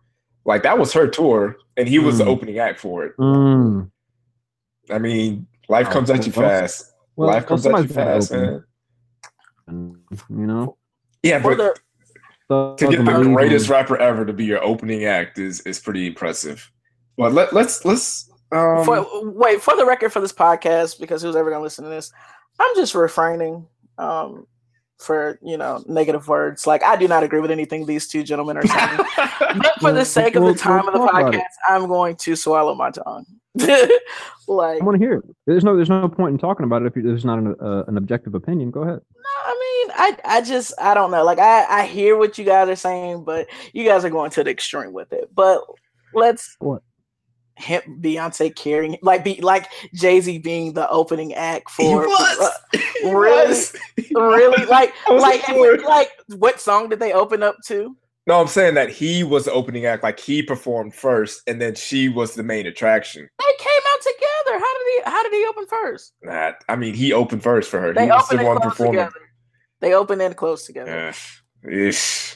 I mean, Beyonce's at this point is the, the bigger star out of the two. And She's she- the better she- performer. What the fuck? Like There's there's also that, but she's also the big. She, are you saying Jay Z's the bigger star than Beyonce? J- Like right now, No. like in the last Right- four right now. years, No. no, no, I, no. Since like the uh, since on the run. but since the but On that's but that's tour. like saying like okay a be like a Beyonce concert. Like if you ever been to a like let's just take a, on the run off the table. If you ever been to a Beyonce concert, like she is the greatest performer of our time. Like you we can, we can go in an argument about Janet Jackson, you know, with yeah, I saw Beyonce in of all of all time we can debate, but like of right now, Beyonce is the, the greatest thing ever. And in my opinion, outside, well, not even outside, I would say from my from my concert going experience, 2 Chainz would be like number two. I think Jay Z's the best rap like rap performer that we have. He commands the stage. So so for you to say like, oh, he was open act, like it was really more like a one A one B type situation. You had like the best performer to date with the best hip hop performer. Like you can't go wrong either way. Would Like you put Would you put Jay Z as a better performer than Kanye West yes, live? yes, Okay, yes. I would. and and I and I de- and I and I saw them at Wa- which I think Watch the Throne was like peak both of them honestly, and I saw them both work the stage. You know, they do their own like little sets or like Kanye is definitely a great performer. That is not to knock Kanye like at all. I think he is a great performer, but Jay to me Jay Z is better. You know, that's really interesting that you bring up his performing because I saw him at the Meadows, and I mean, dude's got song after song. I mean, there's 30 tracks, and I mean, it's just hit after hit after hit, and the, the music's never sounded better live. Band that he's got back there. but when I was watching, excuse me, when I was watching 444 tour or you know any of the shows or I would see, I, I thought, my gosh, you know, records must really ring off because it's a little boring to watch him for himself on stage for an hour and a half or two hours in a hoodie and sweatpants. Like he's not doing anything. Like there's all these visuals, there's all this like around it, but it's really just a man on stage rapping incredibly well. And it's great that he remembers all his lyrics and all those things. He's talent. There's nothing taken away from that. But as far as a live performer, I feel like him specifically might not be great, but everything that's going on around him is probably really like top tier and exciting. You know, I, What- I don't know. I what- mean, I enjoy, like I said, I enjoyed I the show at the Meadows, but I enjoyed it because the music sounded so great. I think. Well, I to me, I would I wouldn't judge that this last because that that this album was too slow in my opinion. Like it was just a slow album. So like he's not performing, but he's not like he's doing, you know, he's not doing four four four front to back. He's doing no, but no, but that's what I'm he's saying. doing But he's he's trying to interject every one of them. So you go from a high like if you go to let me I'm trying to think like uh I'm trying to think of a tour that was like really really high pace like that people recently went to maybe maybe the Magna Carta tour like that to me that album had a lot of high points you had fuck with me you know I got it you had crown like you had these songs that not, I mean they don't necessarily sound like it's old shit but they they easily blend together but then you look at this album you go from a big pimpin' or a give it to me but you gotta perform four four four. Like, how do you stick that into a Jay Z set?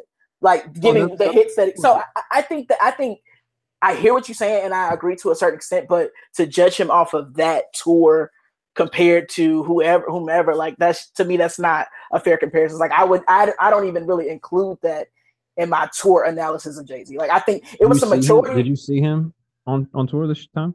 Yeah, I, I've been I've been to Jay Z show since 07, 08. You went you went on this recent Yeah, outing.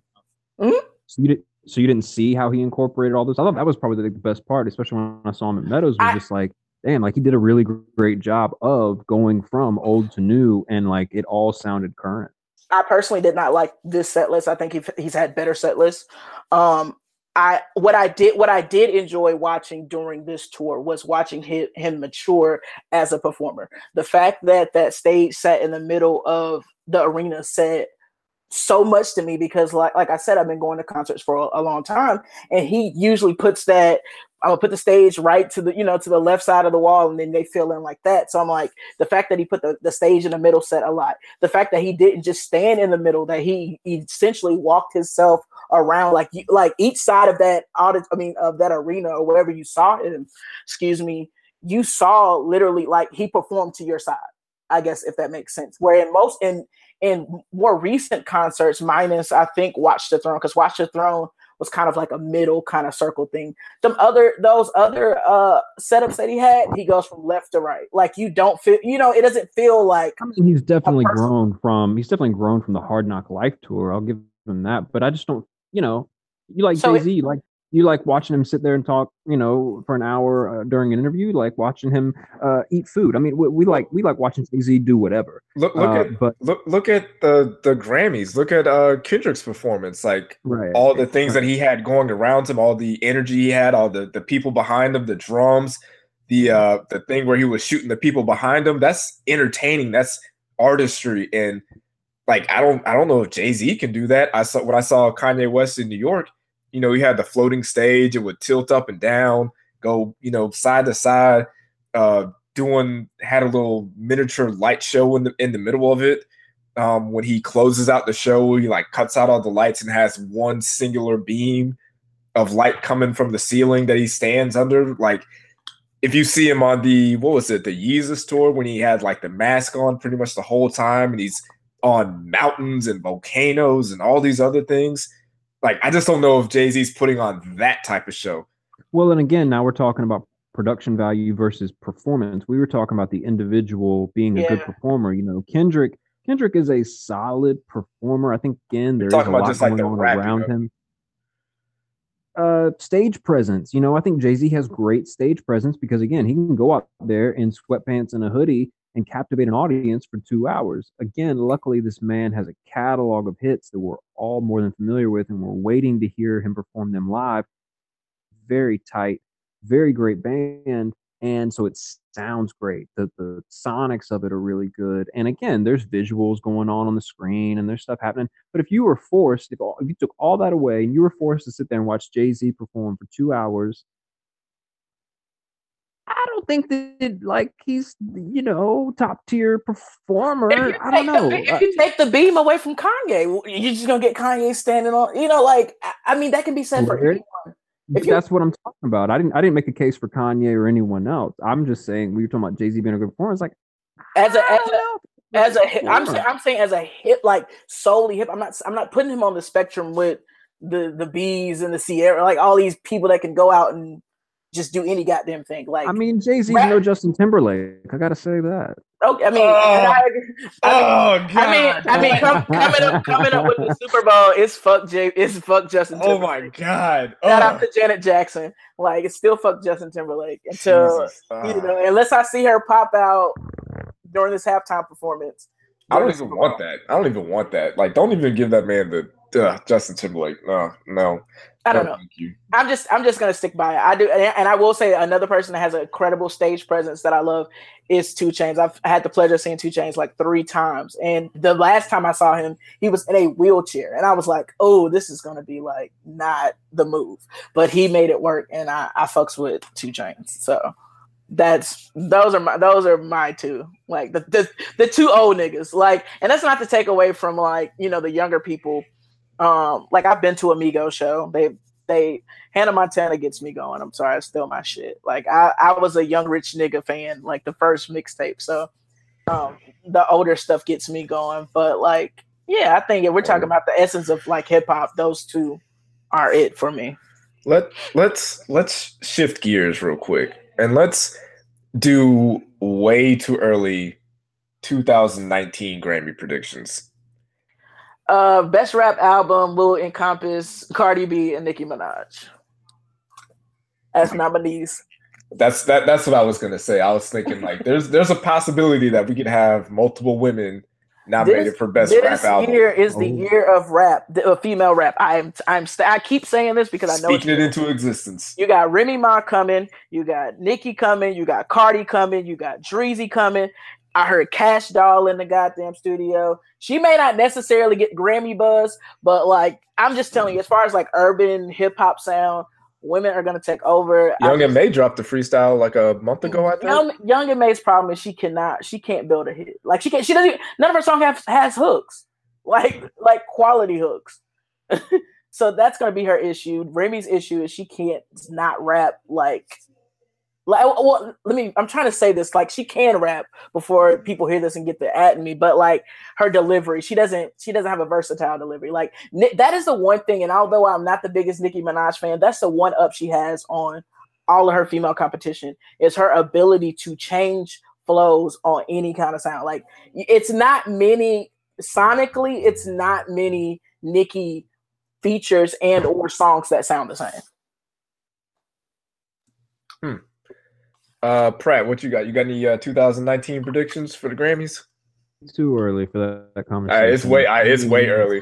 That's why we're that's why we're doing it now, so we can get out there first. Yeah, I mean, I don't even know like. Drake's got some music coming. Kanye probably, Kid Cudi.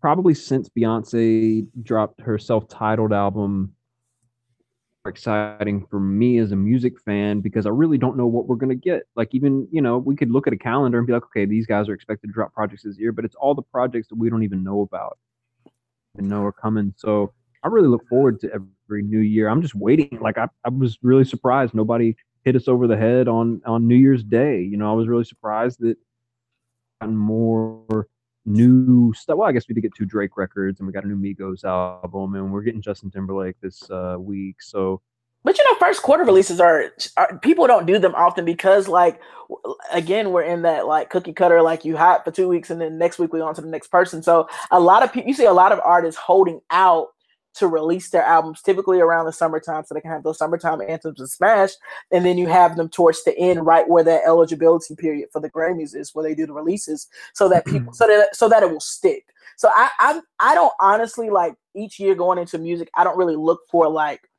our heavy heavy hitters coming out in that I first mean, quarter. two years ago two years ago it was rihanna lemonade views first quarter like we got all the heavy shit off out the way out, off top. I and nothing, and nothing followed, year, and this year nothing is feeling though. and this this year kind of feels like two years ago. Maybe it's just with expected to get like I expect we'll probably get a Rihanna album. I expect we'll probably get a Beyonce album and Kanye. So I mean, it, it feels and we're gonna get a Drake album. So I mean, it feels like it felt but, a couple I mean, years ago. But if you look at this year, like I mean, it was just like big, big release after big release after big release after big. Like it, I mean, it, it, went on through the year. You like we spoke on the top five when you didn't even realize that Culture came out the early part of last year. Like because it was so many albums that came out. Two, 2017, there was I felt like like every week there was like a dope ass hip hop album dropping, like like Rick Ross, Vic Mensa, Vince Staples, uh, Kendrick, Jay Z, 2 Chainz, Rick Ross. It's just like uh, culture, Migos, uh, who else? Rapsody, CyHi the Prince. It's just like, yo, how like there's so they, much they stuff. I'm over. Yeah. so I mean, like for for me, I I I need my Kanye fix, man. Like he needs yeah, to drop yeah, something this year. I need my fix, man. It's been too long. Mm-hmm. The Grammys ain't been the same since he been there. Uh, I'm also looking forward to whatever Cardi B puts together.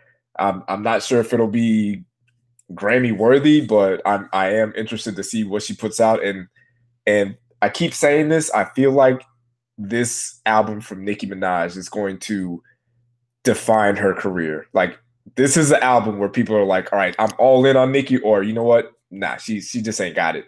And I feel like she's gonna deliver on this album. All right, so you you were talking about Nicki Minaj, you're not the oh, biggest yeah. fan of hers? Yeah, so I'm not the biggest fan of Nicki, but what Nicki does to draw me in is Nicki will put out like a street record. So she did like I remember she did the Chiraq freestyle.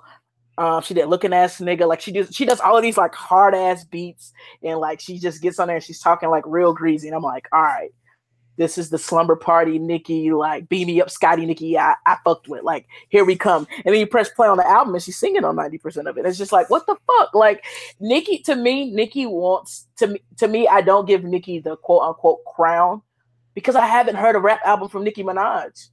Nicki Minaj has rapped on other people's songs. She has a few yes. songs where she raps on, but she has not delivered a rap album. Like, and I, I, I just can't fuck with that. She's she's definitely the queen of like getting on someone's feature and like ripping it up, and then on her album doing some, you know, boom, boom, boom, boom, boom, boom, bass type shit. And it's like, ah, Nicki, come on, man, what were you doing? But like, like, I, like all her features are always like rappy rap songs. Like she, eh, she, she's got to do it, and I feel like she can. She'll put out that album that people are like, you know what, this is why, this is why she does those numbers because she's she's got that pop crossover already. She's got those fans. She's a commercial success. And now she's in a race with Drake to put out a classic hip hop album. And I tweeted this maybe like 2 or 3 years ago.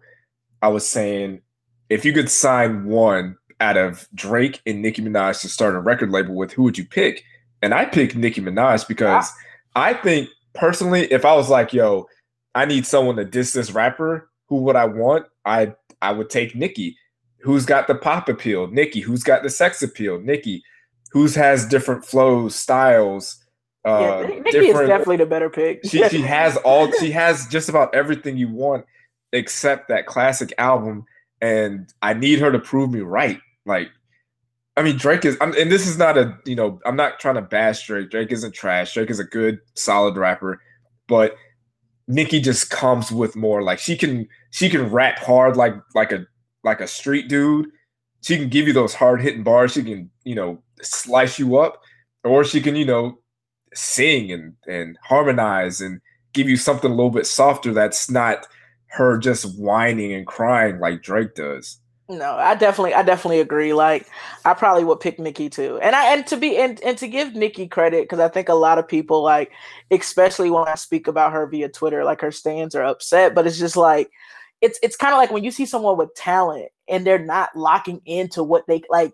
Nicki could really be taken over. I tweeted this a couple of weeks ago. Like, if Nicki Nicki could submit herself in hip hop history outside of the accolades that she's already accomplished. But she could cement herself as like a, a, a four, well, not a four founder, but like on somebody's Mount Rushmore. If she comes out with an all girls uh, rap label, like uh, shout out to Chaz Green of Trill T, like he he brought that he brought that to my attention, and I just got to thinking about it. I'm just like Nicki, if Nicki could co-sign, like if she could just throw one legit co-sign to a female rapper like niggas would fuck with Nicki. I, I, like every every story that you hear about Nicki Minaj pertaining to uplifting other artists, it's always some fuck shit. And it's like it is not even just the female rappers. Like K Michelle came out and said that. Like you got many industry insiders, you know, except for Karen Civil, um, that will come out and say like Nicki do she she's done some foul shit to a couple of you know people trying to get their foot in the door. And it's like, yo, if you get on this unity shit and y'all come together and take over the nigga, like you you you claim you the female Weezy, like you Hove, you Jay. These niggas they gave back. They took over the charts. They put they, they made that crossover appeal. They got corporate dollars, but then they gave back to them hood and them street niggas that stood with them from the beginning. Like Nicki, what have you done for the people? You know that essentially put you on, that put you to where you are right now. Like, are you saying are you saying you want her to put out like an all female rap album, or just like a like a posse cut where it's like her Rapsody, Dreezy, and like Trigger. Yeah, like go get like go like ne- outside of motorsport. Outside of motorsport, name a song where Nicki went with a female rapper and they just like vibe. Like Quavo was talking about it on the Breakfast Club that Nicki. Well, I won't say it was Nicki, but they asked for it, and neither Nicki and Cardi came out to do a joint sing. So we have a motorsport video uh, a song, which I mean, streaming made that song look good as it was. Because I mean, honestly, outside of Nicki and Cardi's verse and Takeoff, Takeoff delivered. Like the song really wasn't. It was just more name. It was more more buzz than what we actually got. But I'm like, do you understand how iconic that would have been to have like Cardi be the people's champ with quote unquote the queen of uh, female rap? Like, just not even Nicki didn't. Nicki wouldn't even have to say anything in my opinion. Had she just like stood there and rapped the hook, you know, flip Cardi's hair or some shit, oh, bro, she is gonna take off. She's about to get so much respect. But I'm like, now Nicki, at this point, because the wave that she's been trying to ride, like when we saw No Frauds hit the charts and then fall off a week later, she doesn't have that. She doesn't have that it factor anymore. She I, might not have that staying power anymore. Yeah, it's not like it, she can punch, but it doesn't sting. It's like, oh, I got hit, but it don't really hurt. So try again. You know what I'm saying? Like that's I think that's where Nicki is. And I don't think that it's any less talent in her. I think she has it, but it's that complacency. I think she just feels like she owns the shit, it's hers, and it can never be taken because of all of the uh, records she broke. Shout out to Aretha Franklin. But, you know, like I just think that's her mentality going on to the game. And I was just like, yo, if she just could play like that, that chill moment and just be like, yo, I fucks with the Cardi wave. Like not not she just randomly tweet about motorsport because the song got leaked and the and the video got leaked. But like Jimmy be like, yo, Cardi, you ate that shit up, blah blah blah. We gotta get on even if she lies, even if she be like, yo, Cardi, we gotta get on some slick shit, like on some new shit. Like that's gonna raise her stock up. But that hater shit she got going on. The only the only song I can think of where Nicki was rapping with other other female artists was uh the My Chick Bad remix. It was like her her Trina Oh yeah, and, and, she did, and she did five star, the five star chick. Who who else was on that? Was that oh uh, Trina, Trina, was on that? Yeah, yeah, that's right. And she and, and I love Trina. I love Katrina Laverne Taylor, but she but that was she showed the fuck out on the five star remix. But that was when uh, Nicki first came out, so that wasn't like established. Like, oh, I'm number one, Nicki. That was like up and coming. I'm hungry. I need to make a name for myself, Nicki. Right. Which is, I mean, th- I feel like there is something to the whole you know, like you're saying that uh Nicki needs to kind of like make friends with other female artists, but I don't I, we don't do we do that with male artists? You know what I'm saying? Like do we ask of our do we ask Rick Ross to be cool with, you know, uh the Migos or do we ask 2 Chainz to be cool with Plies like that? But we don't I, I don't know if we're doing all that. I mean, and maybe it's cuz there's so many male rappers and there's only so there's like like what 10 female rappers that are relevant right now? So it's like hey there's not a lot of us. We should band together. And that's kind of that, that's kind of like the double-edged sword there because it's like Nicki wants to be the best but you also want to open the doors for other women to to get to where you're at but you also don't want them taking your spot and taking your stuff because Nicki's the, the it's the go-to well was the go-to chick for uh for female features, and now Cardi's kind of taking that. But, now Rapsy's getting some of it too. But when when something is for you, it's for you. That's like saying, you know, it, it, and it, it set a testament to Rihanna as an artist, but that's like saying, yo, Jay sitting down in a corporate room and Rihanna's pitching herself or her managers are selling, you know, selling her to him so that he can sign her. And he's like, oh nah, she she could uh outshine Beyonce, so I'm not gonna shine her. Like, what's for you is for you. Like it, that shit looks better that you co-signing somebody that ba- essentially come and watch you on your own shit. Like to me, that says a lot. Like, I, I don't know. I don't know. Maybe I'm just different. And I mean, and, on, and to touch on your point about like we don't really ask the male artists to click up and you know open doors for each other. It's not no catty shit. Like when when T when T. Uh, I mean, I, I I wouldn't be surprised if there's some behind the thing behind the scenes like you know like ego. I'm sure there's ego behind the scenes that we don't really hear about. But like I said, there's so many male rappers that you all the stories don't really come out like that because there's so many of them. Yeah, I can give you that too. That's true. Because I mean, if it's it's it's a lot easier for the stories about Nicki to come out because it's only Nicki, and then it's like it's only Nicki and Cardi, and then Nicki and Trina, and Nicki and Remy. It's out. It's always like the same three rap Nicki, and Kim. Like it would have been cool if like if they all would have just bossed up when Nicki was first coming up and kind of came up together. But you know, hip hop is a is a competitive genre, so you know it's all about being the best. And it's not like you know r&b or rock or pop where it's just like hey let's just come together and make this good music. Hip hop at its core is hey i'm better than you. Let me tell you why i'm better than you. I'm about to show you i'm better than you. And i'm a stun on you. I'm gonna walk away with your girlfriend and drive off in a nicer car than you. But then I mean, but you don't. But I mean, and like you said, it could be true, and I'm not gonna say like it doesn't happen, but it doesn't come out on TMZ or you know other artists are not going to their Breakfast Club interviews like yeah you know when T.I. said he was a king of the South you know he went and let he went and let uh, Lil Wayne perform in Atlanta like you don't hear shit like that it's like All right, T, T.I. say the king of the south. All right, I'm about to get on the track. I'm about to out rap him. I'm about to, you know, like I'm gonna make it about the sport to prove my point. Like in my in my opinion, Nicki Nicki goes about it the wrong way. Like you trying to stop my bag. Like when you start fucking right. with my money, like I understand why niggas like Remy get upset and they drop a sheet there. And I like when you start fucking with somebody money, that's different. Now, if you want to come at me because I say I'm the queen of this and like that's cool. We can rap about it. Let's keep it, let's keep it musical. Once you start messing with my money, that's a totally different ball game. And, and like I said, I'm not gonna say that that doesn't happen in the male, you know, in the male area of hip hop. But like you said, it's not coming out. So I, I just have to I just have to go on what I see. That's true. I I just I I do think that Nicki's gonna give us something worth talking about, and that's not all about putting up the numbers because she does kind of seem focused on her accolades and numbers and how many of Aretha's records she broke. Um, in in her defense, because I, it I had to have a reasonable sit down with a stand. In her defense, it's the equivalent of Jay Z. Every you know, every next album, he'd be like, "Oh, you know, seven, you know, number ten, number one album." Like he finds a way to rap about his accolades. And I I think the other issue people have is like the bitches is my son line, right? Yeah, and, I mean, but everybody has their thing though. Like the game does his name dropping thing. Uh, Kendrick does the voices. Drake does his like you know the Migos do their thing. Drake does his uh what you call it his little sing songy whining type things. He he was big on that, you know, hashtag flow or whatever was going on with him and Big Sean.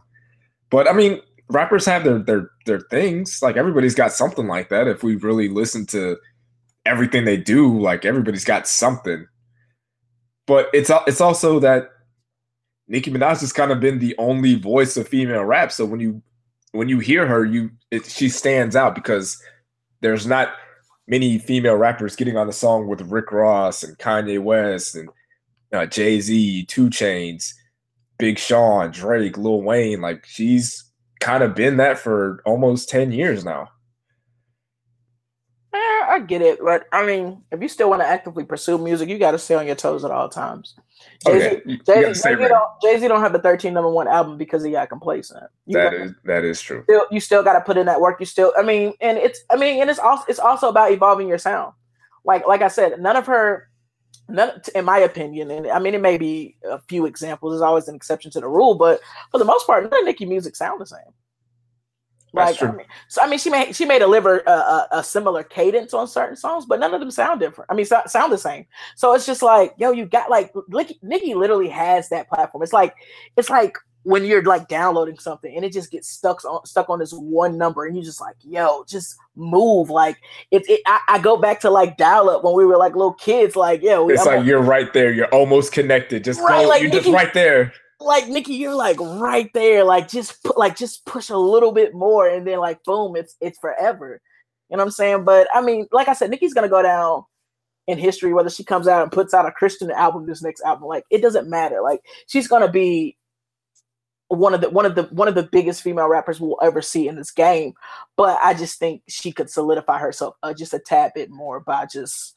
Playing fair. I mean, essentially that, playing fair. She's in that Drake lane right now. Like her and Drake do numbers. They're going to be remembered as legendary rappers for the numbers they put up, for the number one singles, number one albums, you know, streams, uh, social media followers. That stuff, that stuff matters now. But ten years from now, if they don't put out a classic album, they they're not going to be brought up. They're not going to be mentioned with the the Kendricks and J Cole's and Jay Z's and you know Big K.R.I.T.'s because like Big K.R.I.T., Big K.R.I.T. doesn't do numbers, but he puts out classic quality material, and that's that's what Drake and Nicki Minaj are missing. They need to put out something that will stand the test of time. That any that everybody when they hear it, they're like, okay, that's a classic album. There's no debate about this one. Mm-hmm. They they put out a classic.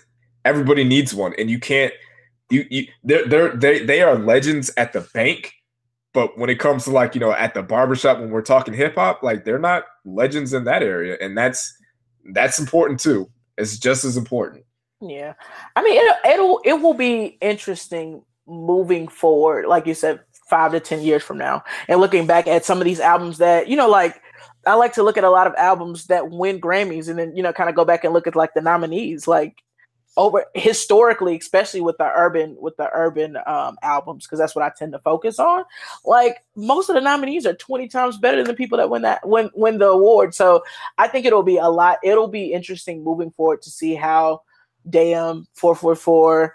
Uh, Nicki Minaj's the the Pink Print albums, Drake, like because I, it, I think with Drake, uh, what is it? The um, Take Care, Take Care is teetering that oh, it, it's a classic. It's not. It's not a classic on my in my standard, but I I understand it. Like certain albums are not for me or whatever, but like it's teetering like, is it a classic? Is it not a classic? So I I will be interested to see like five years from now will we stamp or deny like take care as a classic because as it stands right now it's really a 50-50 debate like each yeah. side makes valid points it, it's wild when people talk about like when you said about uh looking at past grammy winners and uh, the artists who were nominated that didn't win that you feel that are better.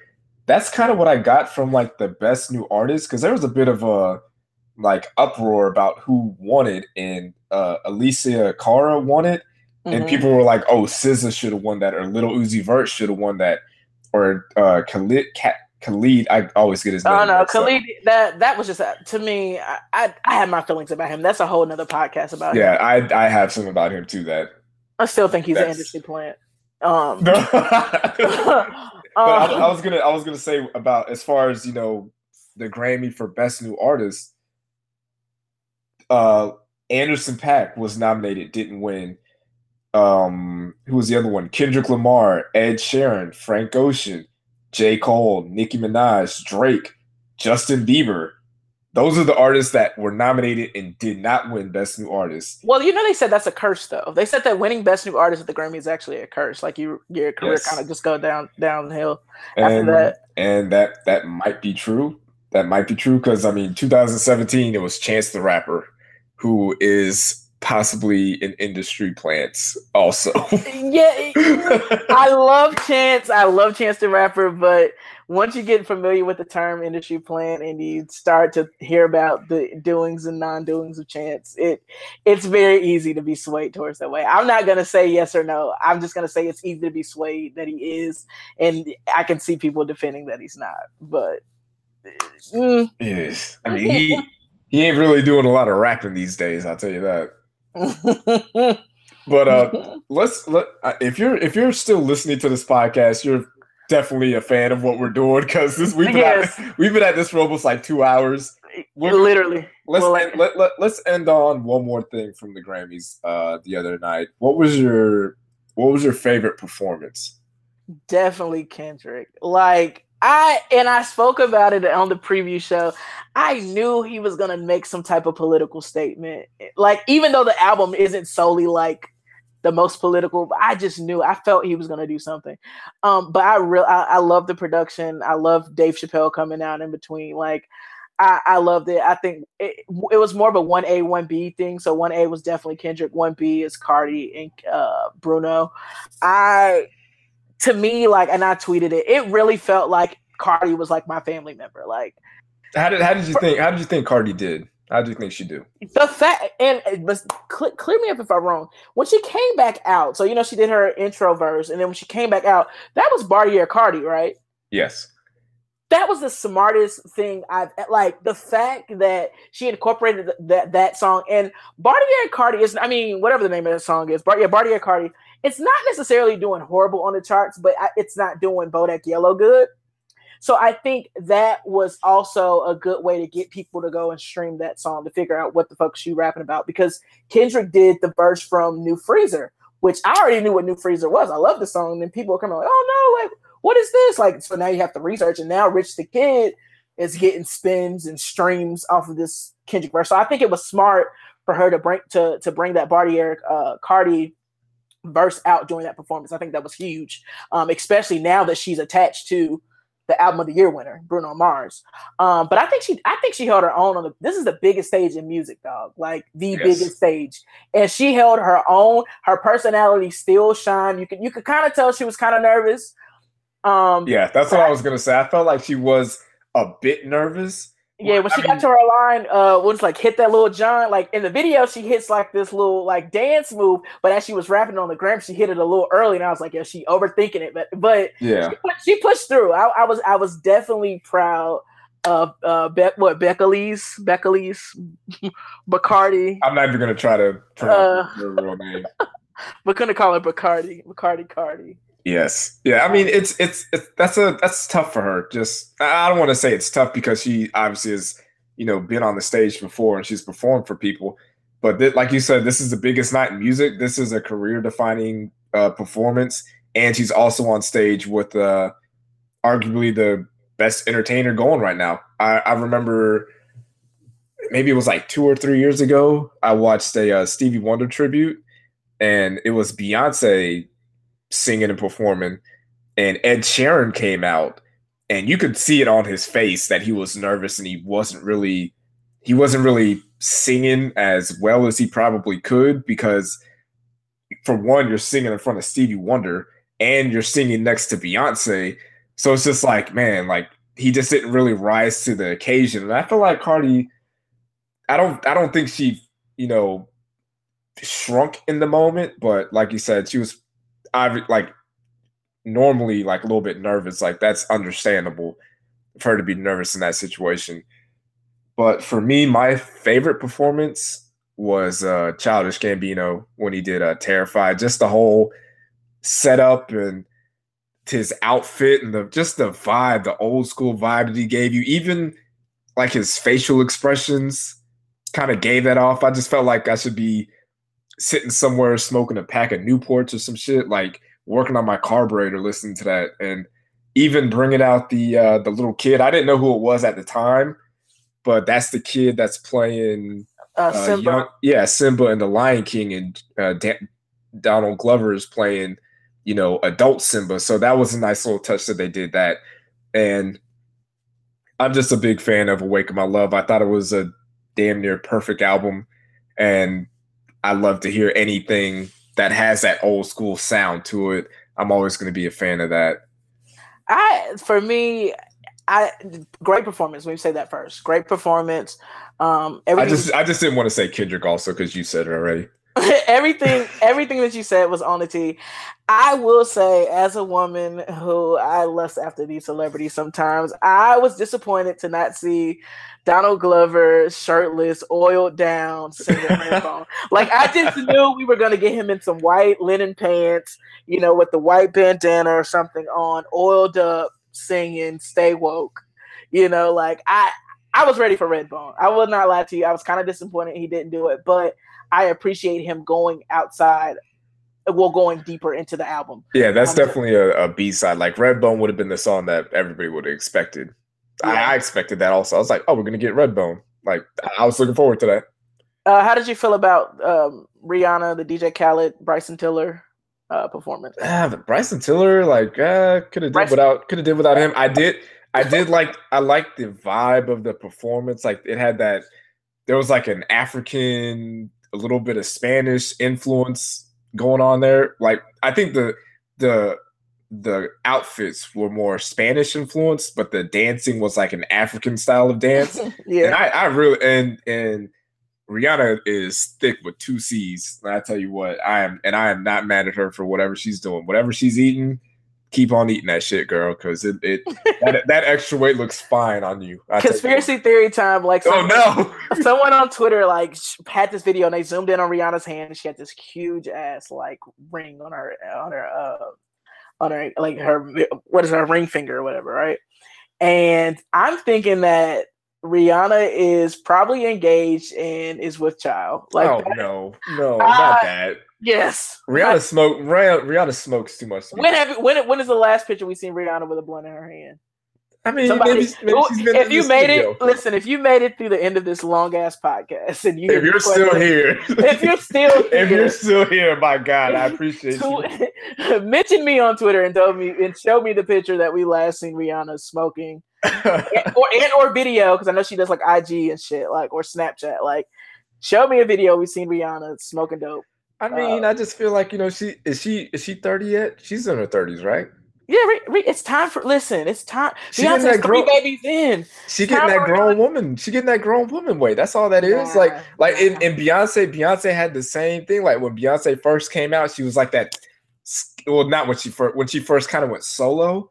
Like if you yeah. look at her old pictures, she was kind of kind of thin because she was trying to be like a pop star, but then she you get a little bit older, you have like a kid, and it's like, yo, I got this, I got extra a little bit of cushion over here. I got a little bit more curves now. And I feel like Rihanna, she's like, she's getting into her grown woman phase. And when you when you talk about a grown woman, you don't think about a woman that's like super thin and no meat on her bones. You you know, you like a little something that's got a little thickness to her. And that's I feel like that's what Rihanna's doing.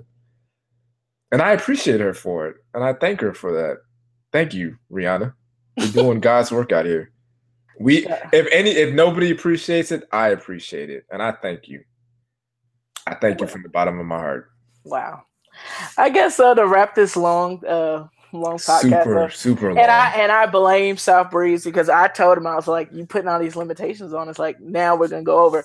But, so so hashtag if you made it to the end, hashtag uh blame South Breeze is the official hashtag of this podcast yes. tonight. Um so I guess what are you what I guess to close it out, like what would you grade the Grammys from a A to F scale? Like overall, everything from from awards to performances, like everything. I'd say like a solid C. I felt like there was a little too much U2. Like I don't know what was going on with them, but I feel like they were everywhere. I'm like, why is U2 here again? Weren't they here earlier? Listen, watch your phone because that means they coming with an album. Watch, oh, God. watch your phone. Hey, I do not consent to a YouTube album. I do not consent. Hashtag me too. I do not consent. watch them. Watch your phones over in the night. Yeah, I mean, but the performances that I liked, I really liked, and the ones that I didn't like, I just was like, eh, whatever. So I'd give it a C. Um, I think for me, it's like a C minus. It's close to that D. And the only reason why I didn't give it a D is because they finally recognized, I think, prominent people in in our culture, in the urban culture. Um, so they did a really good job as far as nominations. Of course, I wasn't really too thrilled about some of the winners. Um, but I think with the performances, we had good performances. Even the bad ones were pretty good. But for me, like because this was such an urban driven uh, Grammys, I would have liked to see those performances spaced out throughout the night. I think we got like a full half of like mixed, you know, mixed performances. The urban, uh, but all the urban performances were like in the first half, and then the last half, like we had SZA. SZA was the last one to perform from, I guess, from the urban market of the standpoint. So I think had they, or I guess if you if you want to count Logic, do you count no, Logic? No, we're not counting the Suicide song. and, and that that was my problem too. Like, how do you close out the Grammys with that song? Like no. that was the last performance of the of the evening. No, that. no, no. Like, come on, no, man. Like, no. nah, man. Like, please, please dial the number that. Yeah, obviously. Song if you're feeling that, but no. If you're gonna close out the Grammys, if you close out, closing out the Grammys, either should have been Bruno Mars and Cardi B or Kendrick Lamar. And or I would have even, I would have even been fine with Wild Thoughts. Like, yeah. I feel like I feel like you open urban, you close urban because this this was the hashtag Grammy so black Grammys. We will not see this next year. I don't give a damn what comes out. The fact that the the fact that the ratings were down so low, they will not cater to you niggas anymore. Watch that part. Like hey, hey, but the, the, BET Awards is gonna be lit this year though. Yeah, that's, honestly, that's honestly, like if we can get the heavy hitters to be like like that one year Beyonce and Jay Z showed up like when they like they weren't performing or anything, they just showed the fuck up. That was like the best BET awards. I think if we can get the big heavy hitters like the Kanyes, the Nas's, the Diddy, like Diddy, like I mean, we get we shit Beyonce and Jay Z a lot for not showing up to the um, BET awards. But name the last time you seen Diddy? Diddy's for the culture apparently.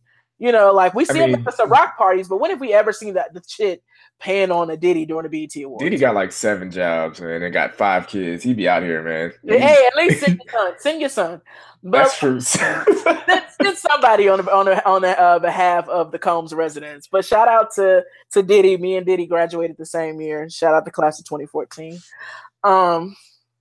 So yeah, like if we can get the big wigs to show up to the BET Awards and and us as I guess viewers, um, Twitter watchers or whatever you call yourself, if we could put some more umph behind the BET Awards, because if we think about it, we should be getting the numbers. Viacom goes to the length for the BET Awards. Last year, for example, it was on every every Viacom station. Yep.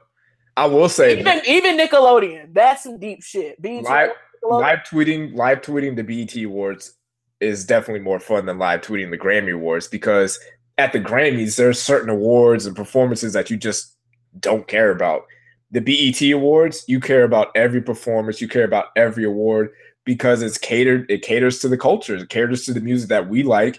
And the one thing about the Grammys that the one thing the Grammys showed me is that my bubble that I live in, like the musical bubble and the people that I follow, my bubble isn't that big. Like we talk about the culture all the time a lot of people pick from the culture, but you know, like say like SZA, her album Control, like I thought that that was like album of the year quality. I was like, oh, this will get nominated for album of the year, but then all of a sudden I, the, the nominees come out and Lorde is nominated. I'm like, wait, what? How did this? I thought everybody was on SZA because it's like I get on Twitter, people are talking about it.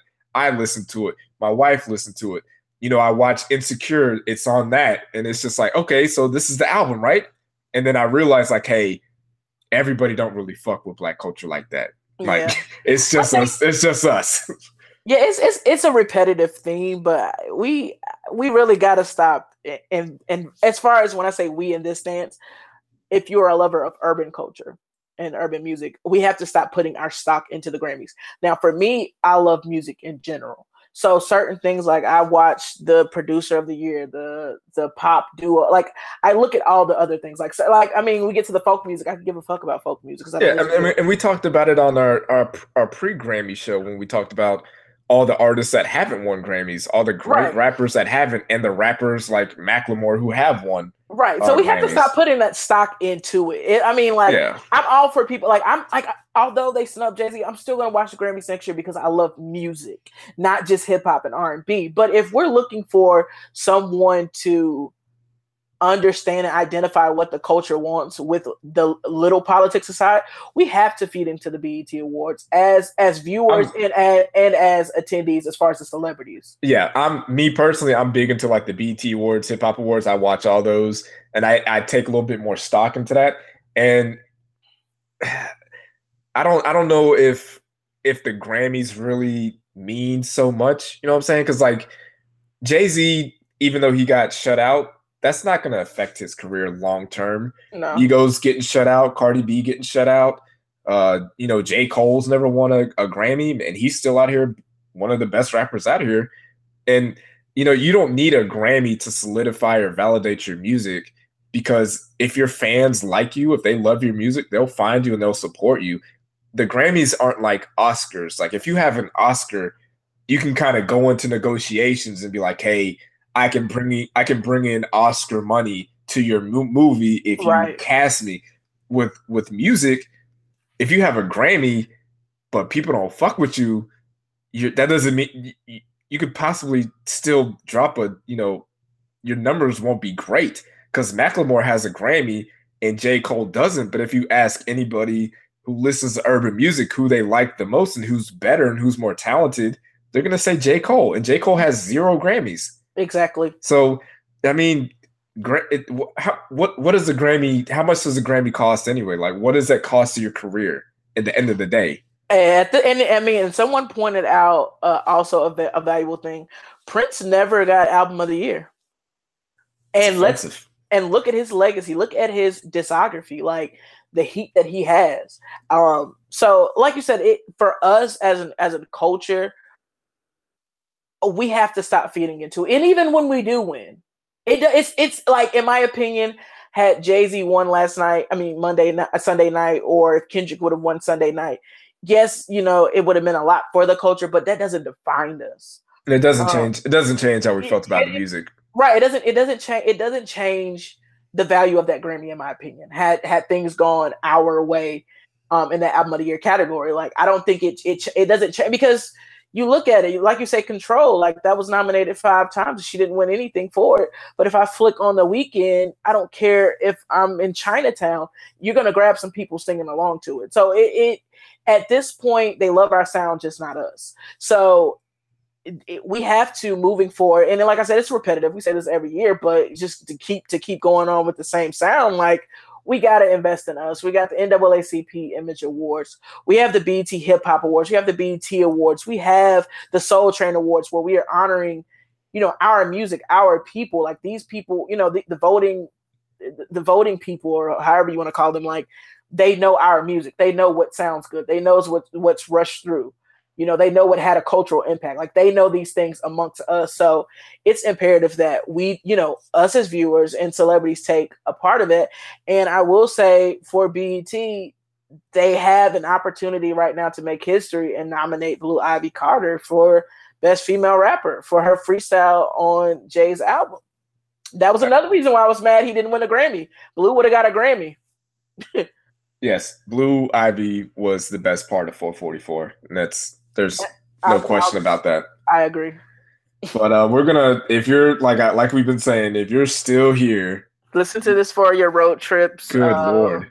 Listen to it during that last that last two hours of work where you're just like, uh just yes. Play. When you just need to get through get through the day, we got you right here. But uh we appreciate y'all listening to us. I mean, it, it's when you're having a good conversation, it's pretty easy to lose track of time. We're talking about stuff that we're passionate about, stuff that we love, and stuff that we're fairly informed on. Yeah. So uh treat us like the Migos and string your favorite parts. exactly. and, let, and let us and let us know how you really feel. exactly. Yeah, yeah. Tell a friend, tell a friend. Um, you know, subscribe to the committee podcast. We're on SoundCloud, uh, Apple Podcast. Uh, you can follow me on Twitter at Marcus underscore sniffles. Uh, you can follow Michael Pratt at Project Pratt with two T's. New project. 11. yeah, Project Pratt 11. You can follow him. He tweets about music all the time. And also, listen, for Project Pratt, we're going to tweet him uh, all, all of the videos, SoundCloud links of um, crew not crew what is it called? I forgot the damn song the GoldLink song. Yeah crew. Yeah crew. Yeah yeah. Like we're gonna just send that to his mentions until he listens yeah. to it and everybody it. everybody tweet at project pratt crew. Just tweet at him hashtag he, crew. until he says all right i got it i've heard the song. Just, and then and then once he confirm like once he listens to it we're gonna know because then we're gonna ask him to put a video of him singing it because it's it's so fucking catchy. But uh follow me on twitter at it's underscore tribblez. That's two b's and a z. Um yeah, I think we're, I think we're done finally. Finally, finally, we've reached the end. So, like I said, if you fuck with us, come fuck with us, man. We we're we're out here. We uh, out here. This is a committee podcast, a post Grammy edition. Peace.